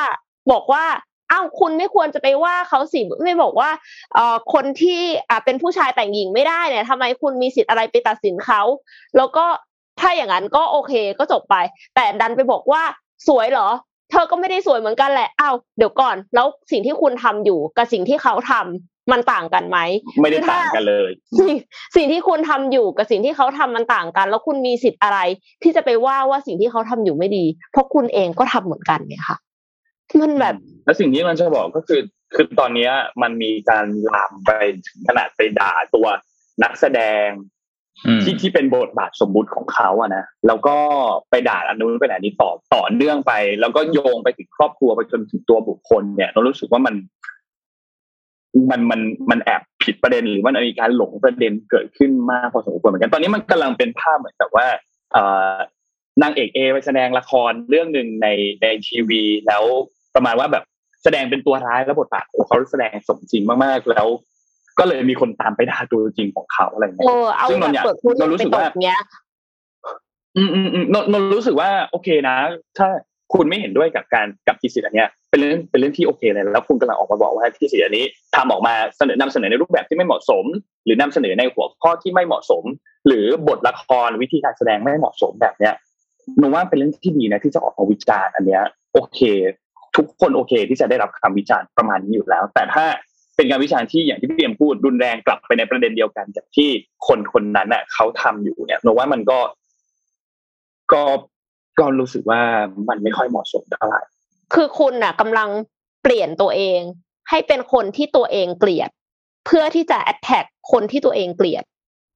กำลังเปลี่ยนตัวเองเป็นคนที่ตัวเองเกลียด เพื่อคนที่ตัวเองเกลียดนั่นแหละ คือเหมือนแบบ เหมือนที่เขาบอกว่าเราซื้อของปรนเปรอปรนเปรอใคร ไม่ได้ปรนเปรอตัวเองปรนเปรอคนที่เราไม่ชอบ เพราะว่าเพื่อที่จะให้ได้รับการยอมรับจากคนที่เราไม่ได้ชอบ แต่อันเนี้ยคือยิ่งหนักกว่าอือหือคือคุณมองตัวเองในกระจกได้หรือเปล่า เวลาที่คุณเปลี่ยนไปเป็นคนที่ตัวเองเกลียดแล้วอะค่ะ มันไม่คุ้มกันอะครับ อืมอืมอันเนี้ยก็พี่พี่ดูว่าตั้งแต่ตอนที่แบบมันเพิ่งเริ่ม มันเพิ่งเริ่ม เพิ่งเริ่มไวรัลเลยครับ ก็ ก็ดูแล้วเอ่อที่ที่ที่นนท์กับเอ็มพูดมาก็น่าจะใช่เพราะว่าเดี๋ยวคงต้องดูยาวๆครับว่า แล้วแล้วสุดท้ายเห็นว่าเป็นโซเชียลเอ็กซ์เพร์เมนต์ใช่ไหมฮะแต่ตอนนี้ก็คือโดนครับจัดแล้วก็เป็นไปแล้ว เดี๋ยวก็จะดูว่าเออจริงๆ แล้วการทำ thesis ของเขาอันเนี้ยมันมันจะเป็นยังไงเดี๋ยวคือคืออยากรอดูจนจบเรื่องแล้วอยากแล้วแล้วแล้วเราค่อยพูดถึงแล้วส่วนส่วนส่วนตัวพี่นะอยากอยากรอเห็นจนจบเรื่องว่าแล้ว แล้วเราจะได้เรียนรู้อะไรจากเคสนี้นะเพราะว่าก็น่าสนใจว่าดูดูน้องที่พูดก็ ก็ก็พยายามล่อเป้าอยู่ ดูพยายามล่อเป้านิดนึงใช่ คือคือบทละบทที่ออกมาก็พยายามล่อเป้าอย่างชัดเจนเลยว่า ว่าต้องการต้องการให้มีทัวร์มาลง แต่ว่าก็รอติดตามดูครับ คือตอนนี้เราก็เป็นกำลังใจให้แหละ ทั้งทั้งทุอะกตอนนี้ฝ่ายังไม่จบทั้อะค่ะฝ่ายนที่นท์ตอนนี้คือจริงๆมันจบแล้ว แต่ว่าเราก็รอเห็นการสรุปบทสุดท้ายของ project ของ thesis อันนี้ว่าเราได้เรียนรู้อะไรจาก social experiment อันนี้บ้าง แล้วก็ที่สำคัญก็คือ เราก็เราเราเห็นใจทุกคนอย่างที่บอกว่าเราเห็นใจทั้งคนที่นั่งฟังอยู่ที่เห็นคลิปนั้นแล้วได้รับผลกระทบกับจิตใจของคุณ เราเห็นใจคุณเหมือนกันแล้วเราก็เป็นกำลังใจให้ แล้วสำหรับผู้ที่จัดตัววิดีโอนี้มาไม่ว่าจะเป็นผู้กำกับทีมงานหรือว่านักแสดงเราก็เราก็เป็นกำลังใจให้คุณผ่านเรื่องนี้ไปได้เหมือนกันอืมก็เราคิดว่ามันมีมีการแบบมีความเจ็บปวดหลายฝ่ายอะที่เกิดขึ้นในเรื่องเนี้ย ทุกคนน่าจะได้รับได้รับผลกระทบกันหมดได้รับบทเรียนอะไรบางอย่าง ที่สำคัญมากๆกันหมดอยู่แล้วนะครับ ก็คือจริงๆก็เป็นจริกำงลังๆใจการให้ครับ การเอ่อลักษณะการทัวร์ลงหรือว่าภาษาอังกฤษเรียกว่าการไปบอมบาร์ดนะหรือว่าไปถล่มนะครับในในเคสบางเคสที่ดูแล้วมันไม่ควรจะเป็นนะแล้วควรที่จะเอ่อ justify มันว่าเฮ้ยแบบนี้มันไม่ใช่นะมันควรจะเป็นแบบนี้ จริงผมว่ามันจะสังคมนั้นจะน่าสนใจมากๆ ถ้าเวลาที่เราไป bombard มันด้วย solution หรือคำแนะนำอืมมากกว่าจริงค่ะเป็น hate speech เนอะคือการไป bombard ด้วย hate speech เนี่ยเอ่ออย่างที่หนึ่งผมคิดว่าคนเอ่อสังคมอาจจะได้สิ่งที่สังคมจะได้ มันก็อาจจะได้นะก็คือว่าฝั่งนั้นเขาเอ่อฝั่งที่โดน bombard เนี่ยก็อาจจะรู้ว่าตัวเองทำผิดเนาะแต่ว่ามันไม่ได้ประโยชน์เต็มที่มากกว่าการที่เราเอา solution และคำแนะนำที่ดีไปให้เขาเช่นเขาพูดไม่ถูกเราก็บอกว่าเฮ้ยสิ่งที่ควรควรทำคือหนึ่งสองสามสี่ห้าแบบนี้ เพราะว่าถ้าคุณทำแบบนี้แบบที่คุณทำเนี่ย ผลด้านลบมันคือแบบนี้ ตอนนี้โลกมันเป็นแบบนี้แล้วนะโดยที่แบบตัดเอาอคติหรือความต้องอความอาฆาตมุ่งร้ายนะครับ ในคำพูดเนี่ยออกไป ตรงนี้ผมคิดว่าสังคมจะทำให้สังคมเนี่ยได้ได้อะไรมามากขึ้นนะครับ เพราะว่าการเวลาที่มีความเห็นในเชิงเข้าไปทัวลงหรือบอมบาดแล้วหลาย ๆ ความเห็นมันไปในทิศทางเดียวกันเนี่ยแน่นอนว่าคนอ่านเนี่ย learning อยู่แล้วว่าเฮ้ยสิ่งที่ตัวเองทำลงไปเนี่ย ถ้ามันใช่ถ้ามันถูกเนี่ยทำไมถึงทัวมาลงแบบนี้นะครับ แต่แน่นอนว่าอืมก็อาจจะมีมุมมองที่ว่าโอ้ถ้าไม่พูดแรงเนี่ยนะก็ไม่รู้สึกหรอก แต่ผมก็อยากจะผมมุมมองผมก็คิดนะไปอย่างเวลาที่เราเราจัดรายการในสนทนาหาธรรมรายการที่มันจะต้องแบบมีการวิพากษ์วิจารณ์สิ่งที่เกิดขึ้นในสังคมเนี่ยเราเอ่อเอ่อส่วนตัวพี่แล้วกันนะครับ แต่ว่าเชื่อว่าคุณแทบแล้วก็พี่ปิ๊กก็จะมุมมองในแบบเดียวกันคือว่าไอ้การด่าแรงๆอย่างเดียวเนี่ย มันไม่ได้ช่วยทำให้การเปลี่ยนแปลงมันจะเกิดขึ้นในทางในทางที่ดีทิศทางที่ดี เพราะว่าคนที่เขาฟังเนี่ยพอไปว่าเขาแรงๆปั๊บอะหูเขาก็ดับแล้วนะ เขาก็ไม่อยากจะเปิดจริงค่ะฟังแล้วเพราะว่าคุณเนี่ยอยู่ฝั่งตรงข้ามไงพอเราคุณอยู่ฝั่งตรงข้ามเวลาคุณมาหาผมคุณก็มาด้วยอคติ แล้วผมก็ฟังเรื่องอคติแบบคุณเนี่ย มาไม่รู้กี่ร้อยกี่พันกี่หมื่นคนแล้ว แต่ถ้าเกิดเราไปด้วยครับ solution เราไปด้วยความ soft ไปด้วยความนิ่มนวลแล้วก็ให้เวลาสักหน่อยคือค่อยๆพูด ค่อยๆไล่ลำดับ ไล่ประเด็นไปเรื่อยๆ มีข้อมูลที่มาสนับสนุนเนี่ยมันจะค่อยๆเปิดใจผู้ฟังได้มากขึ้นทีละนิดทีละนิด ตรงเนี้ยมันจะสร้างความเปลี่ยนแปลงครับที่ดีกว่าได้ แล้วคนที่ไม่เกี่ยวข้องอะไรกับเคสนั้นเลยครับ เวลาที่ผ่านมาแล้วก็มาได้เห็นข้อมูลอะไรพวกนี้เนี่ยครับ มันก็ช่วยทำให้เขาเห็นโซลูชัน what if ถ้ามันเป็นเขาล่ะ เออเขาก็จะไม่ทำแบบนี้อืนะมอืมเพราะว่ามันควรจะทำแบบนี้ ไม่ใช่ว่าฉันจะไม่ทำแบบนี้เพราะกลัวโดนด่าคือไอ้การกลัวโดนด่าอย่างเดียวเนี่ย บางทีมันก็ได้ประโยชน์กับสังคมน้อยไปนิดนึง แต่ถ้าเกิดว่าเฮ้ยฉันจะไม่ทำอย่างนี้นะเพราะว่ามันมีโทษแบบนี้ แล้วถ้าเกิดทำแบบนี้นะมันจะได้ประโยชน์แบบนี้ สังคมน่าจะได้อะไรเยอะมากกว่านะครับเพราะฉะนั้นก็ก็ครับจริงๆก็ก็ก็ก็อยากฝากไว้นะว่าเคสนี้ผมคิดว่ามันคงเป็นเคสในเรื่องของเอ่อเดี๋ยวรอดูว่าเป็น social experiment แล้วจุดประสงค์จุดมุ่งหมายของเขาคืออะไร แต่ว่าถ้าดูโดยตามเนื้อผ้าแค่นี้เท่าที่ผมเห็นเนี่ย ผมก็รู้สึกว่า เออเรา bombard มีการการมีส่วนร่วมของภาคสังคม แล้วก็มีการเอาโซเชียลมาใช้เนี่ย ผมว่าดีนะ เป็นเรื่องของการพัฒนาของโลกนี้ที่ดี แต่การใช้ hate speech การที่ไปบอมบาดด้วยการ เอ่อเรียกว่าหัวคาดมาดร้าย หรือว่าใช้คำพูดที่ดูดูรุนแรงเนี่ยผมว่าเสียดายความเสียดายความสวยงามของสังคมเราไปนะครับอาจจะปรับกันนิดนึงตัวนี้จะทำให้ให้ให้ให้ โดยรวมเนี่ย แม้กระทั่งคนที่ไม่เกี่ยวข้องเข้าไปอ่านแล้วก็เออได้เรียนรู้ไปด้วยได้ประโยชน์มากกว่า ค่ะใดๆก็ขอให้ติเพื่อก่อเนาะ อย่าแบบเหมือนกับว่าเพื่อที่ คือไม่ใช่ว่าระบายอารมณ์ด้วยความเมามันของตัวเอง หรือว่าสมมติว่าตัวเองเคยโดนอะไรแบบนี้มาก่อน แล้วก็ไปคือเก็บความโกรธของตัวเองไว้ แล้วก็ไประบายใส่นักแสดง ซึ่งจริงๆเขาก็เป็นนักแสดงอะค่ะเขาคงแล้วก็อีกอีกอันหนึ่งก็คือนนอยากพูดถึงเรื่องราวที่เกิดขึ้นว่า เวลามันมีเรื่องราวอะไรแบบเนี้ย เวลาเราเห็นคนที่ถูกละเมิดสิทธิ์ถูก body shaming หรือถูก sexual harassment หรือว่าอะไรก็ตามเนี่ย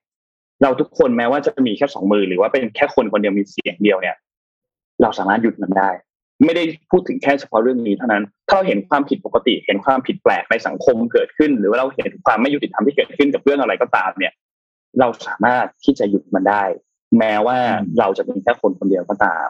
และอยากให้ทุกคนเนี่ย ถ้าคุณปล่อยผ่านเนี่ย กับเรื่องราวที่มันเป็นเรื่องราวเลวร้ายแบบ แบบที่เกิดขึ้นไม่ว่าจะเป็นหัวข้อไหนก็ตามเนี่ย มันเป็นการบอกอ้อมๆว่าคุณเองก็สนับสนุนให้มีเรื่องนี้เกิดขึ้นต่อไปในสังคมเช่นเดียวกันนะครับก็คิดว่าเรื่องนี้น่าจะน่าจะทำให้เราได้เรียนรู้อะไรหลายอย่างเกี่ยวกับ เกี่ยวกับความการถูกละเมิดหรือว่าการการถูก harassment หรือการถูก shaming ได้ดีเลยแหละจริงไม่ต้องเอาไกลตัวนะ ผมยกตัวอย่างอย่างในบริษัทผมเนี่ย แต่ละคนเข้าใจไม่เหมือนกัน ลูกน้องแต่ละคนเนี่ยจะมีความเข้าใจในบางเรื่อง เรื่องเดียวกันเนี่ย มีสิบคนเอาผมประชุมเนี่ยมีลูกน้องสิบคนนั่งเนี่ยแต่ละคนเข้าใจไม่เหมือนกันนะคนที่เข้าใจน้อยที่สุดแล้วกันเนี่ย แล้วแบบผมใช้วิธีการด่าเขาแรงๆทุกวันทุกวันนะเขาไม่จะไม่พยายามเข้าใจนะดีไม่ดีเปลิดเตลิดเปิดเปิงไปทำเรื่องที่มันแย่กว่านั้นอีกหรือแม้กระทั่งในบ้านเนี่ยอาจจะอ่าไม่สมมติเป็นเป็นเป็นลูกเป็นหลานเป็นเด็กเล็ก ๆ เนี่ย คุณต้องการให้เขาบอกเขาว่าอันนี้ไม่ถูก นะแล้วคุณจะทำแบบนี้แล้วใช้การต่อว่าแรงๆรุนแรงเนี่ย ก็คนคนฟังไม่เข้าใจนะหรือถ้าไปมากกว่านั้นเอาผู้สูงอายุเนี่ยเออเขาไม่ได้มีมุมมองมีความเห็นแบบเดียวกับที่คุณมองหรือว่ามันเห็นชัดๆอยู่แล้วว่าผิดอะ แต่คนไม่เข้าใจคือไม่เข้าใจจริงๆแล้วถ้าเกิดเราใช้วิธีการแบบรุนแรงเนี่ยเอ้ยด่าเขาใช้คำพูดที่มันแรงๆกายเขาเจ็บใจจะได้จำเนาะครั้งหน้าจะได้ไม่ทำอีกเงี้ยโอ้มันมันอาจจะไม่ทำนะแต่มันอาจจะผูกใจเจ็บตามไปด้วย มันก็ไม่อาจจะอาจจะอาจจะไม่มีความจำเป็นที่ต้องไปใช้ความรุนแรงแต่อาจจะต้องตรงไปที่ประเด็น สนับสนุนด้วยข้อมูล แล้วก็วิธีการเนี่ยครับระดับความนิ่มนวลหรือว่าระดับการสื่อสารที่เหมาะสมเนี่ยก็อันนี้อาจจะต้องดู แต่ว่าไอการบิดไปจนสุดเนี่ย แล้วก็ใช้เฮสปีดให้แรงที่สุดเพื่อที่แบบกะว่าจะให้เขาแบบเป็นเวกอัพคอให้เขาเนี่ย อันนี้ผมว่าอาจจะต้องอาจจะต้องคิดคิดดูดีๆใหม่ว่ามันมันช่วยได้หรือเปล่านะครับก็อะวันนี้ประมาณนี้เนาะประมาณนี้ครับ ฝนตกแล้วด้วย ใครที่ต้องเดินทางก็ขับรถปลอดภัยนะครับทำไมของพี่แดดเปรี้ยเลยเนี่ยของพี่แดดเปรี้ยงเลยบ้านเอ็มฝนตกเหมือนกันแถวบ้านจริงฮะแถวพระรามเก้าตกหนักมากครับเลยครับโอ้เสร็จเดี๋ยวผมไปตกไปดวงฟ้าครับ โอเค ครับวันนี้ก็วันนี้ก็ก็ขอบคุณขอบคุณทุกท่านมากๆที่ติดตามนะครับ ขอบคุณสปอนเซอร์ของเรานะครับขอบคุณทุกคนรถทานนะครับผู้แทนจำหน่ายนาฬิกา Ovis Swiss Mechanical since ตั้งแต่ปี 1904 นะครับ แล้วก็ขอบคุณ SCB นะครับ กับข้อมูลดีๆ แล้วก็อย่าลืมตัวกองทุนที่เรามาแนะนำกันนะครับ แล้วก็ขอบคุณท่านผู้ชมทุกท่านนะครับ จากทุกช่องทางใคร work from home อยู่ก็ขอให้มีความสุข แล้วก็ใครที่ต้องเดินทางไปทำงานที่ออฟฟิศหรือว่าไปที่โรงงานหรือไปที่ไหนเนี่ยก็ขอให้ปลอดภัยนะครับระมัดระวังตัวกันด้วยนะครับ วันนี้เราสามคนลาไปก่อนแล้วเดี๋ยวพบกันใหม่อีกครั้งหนึ่งในวันพรุ่งนี้ครับ สวัสดีครับ สวัสดีค่ะ Mission Daily Report Presented by สาสีแอคเนโซ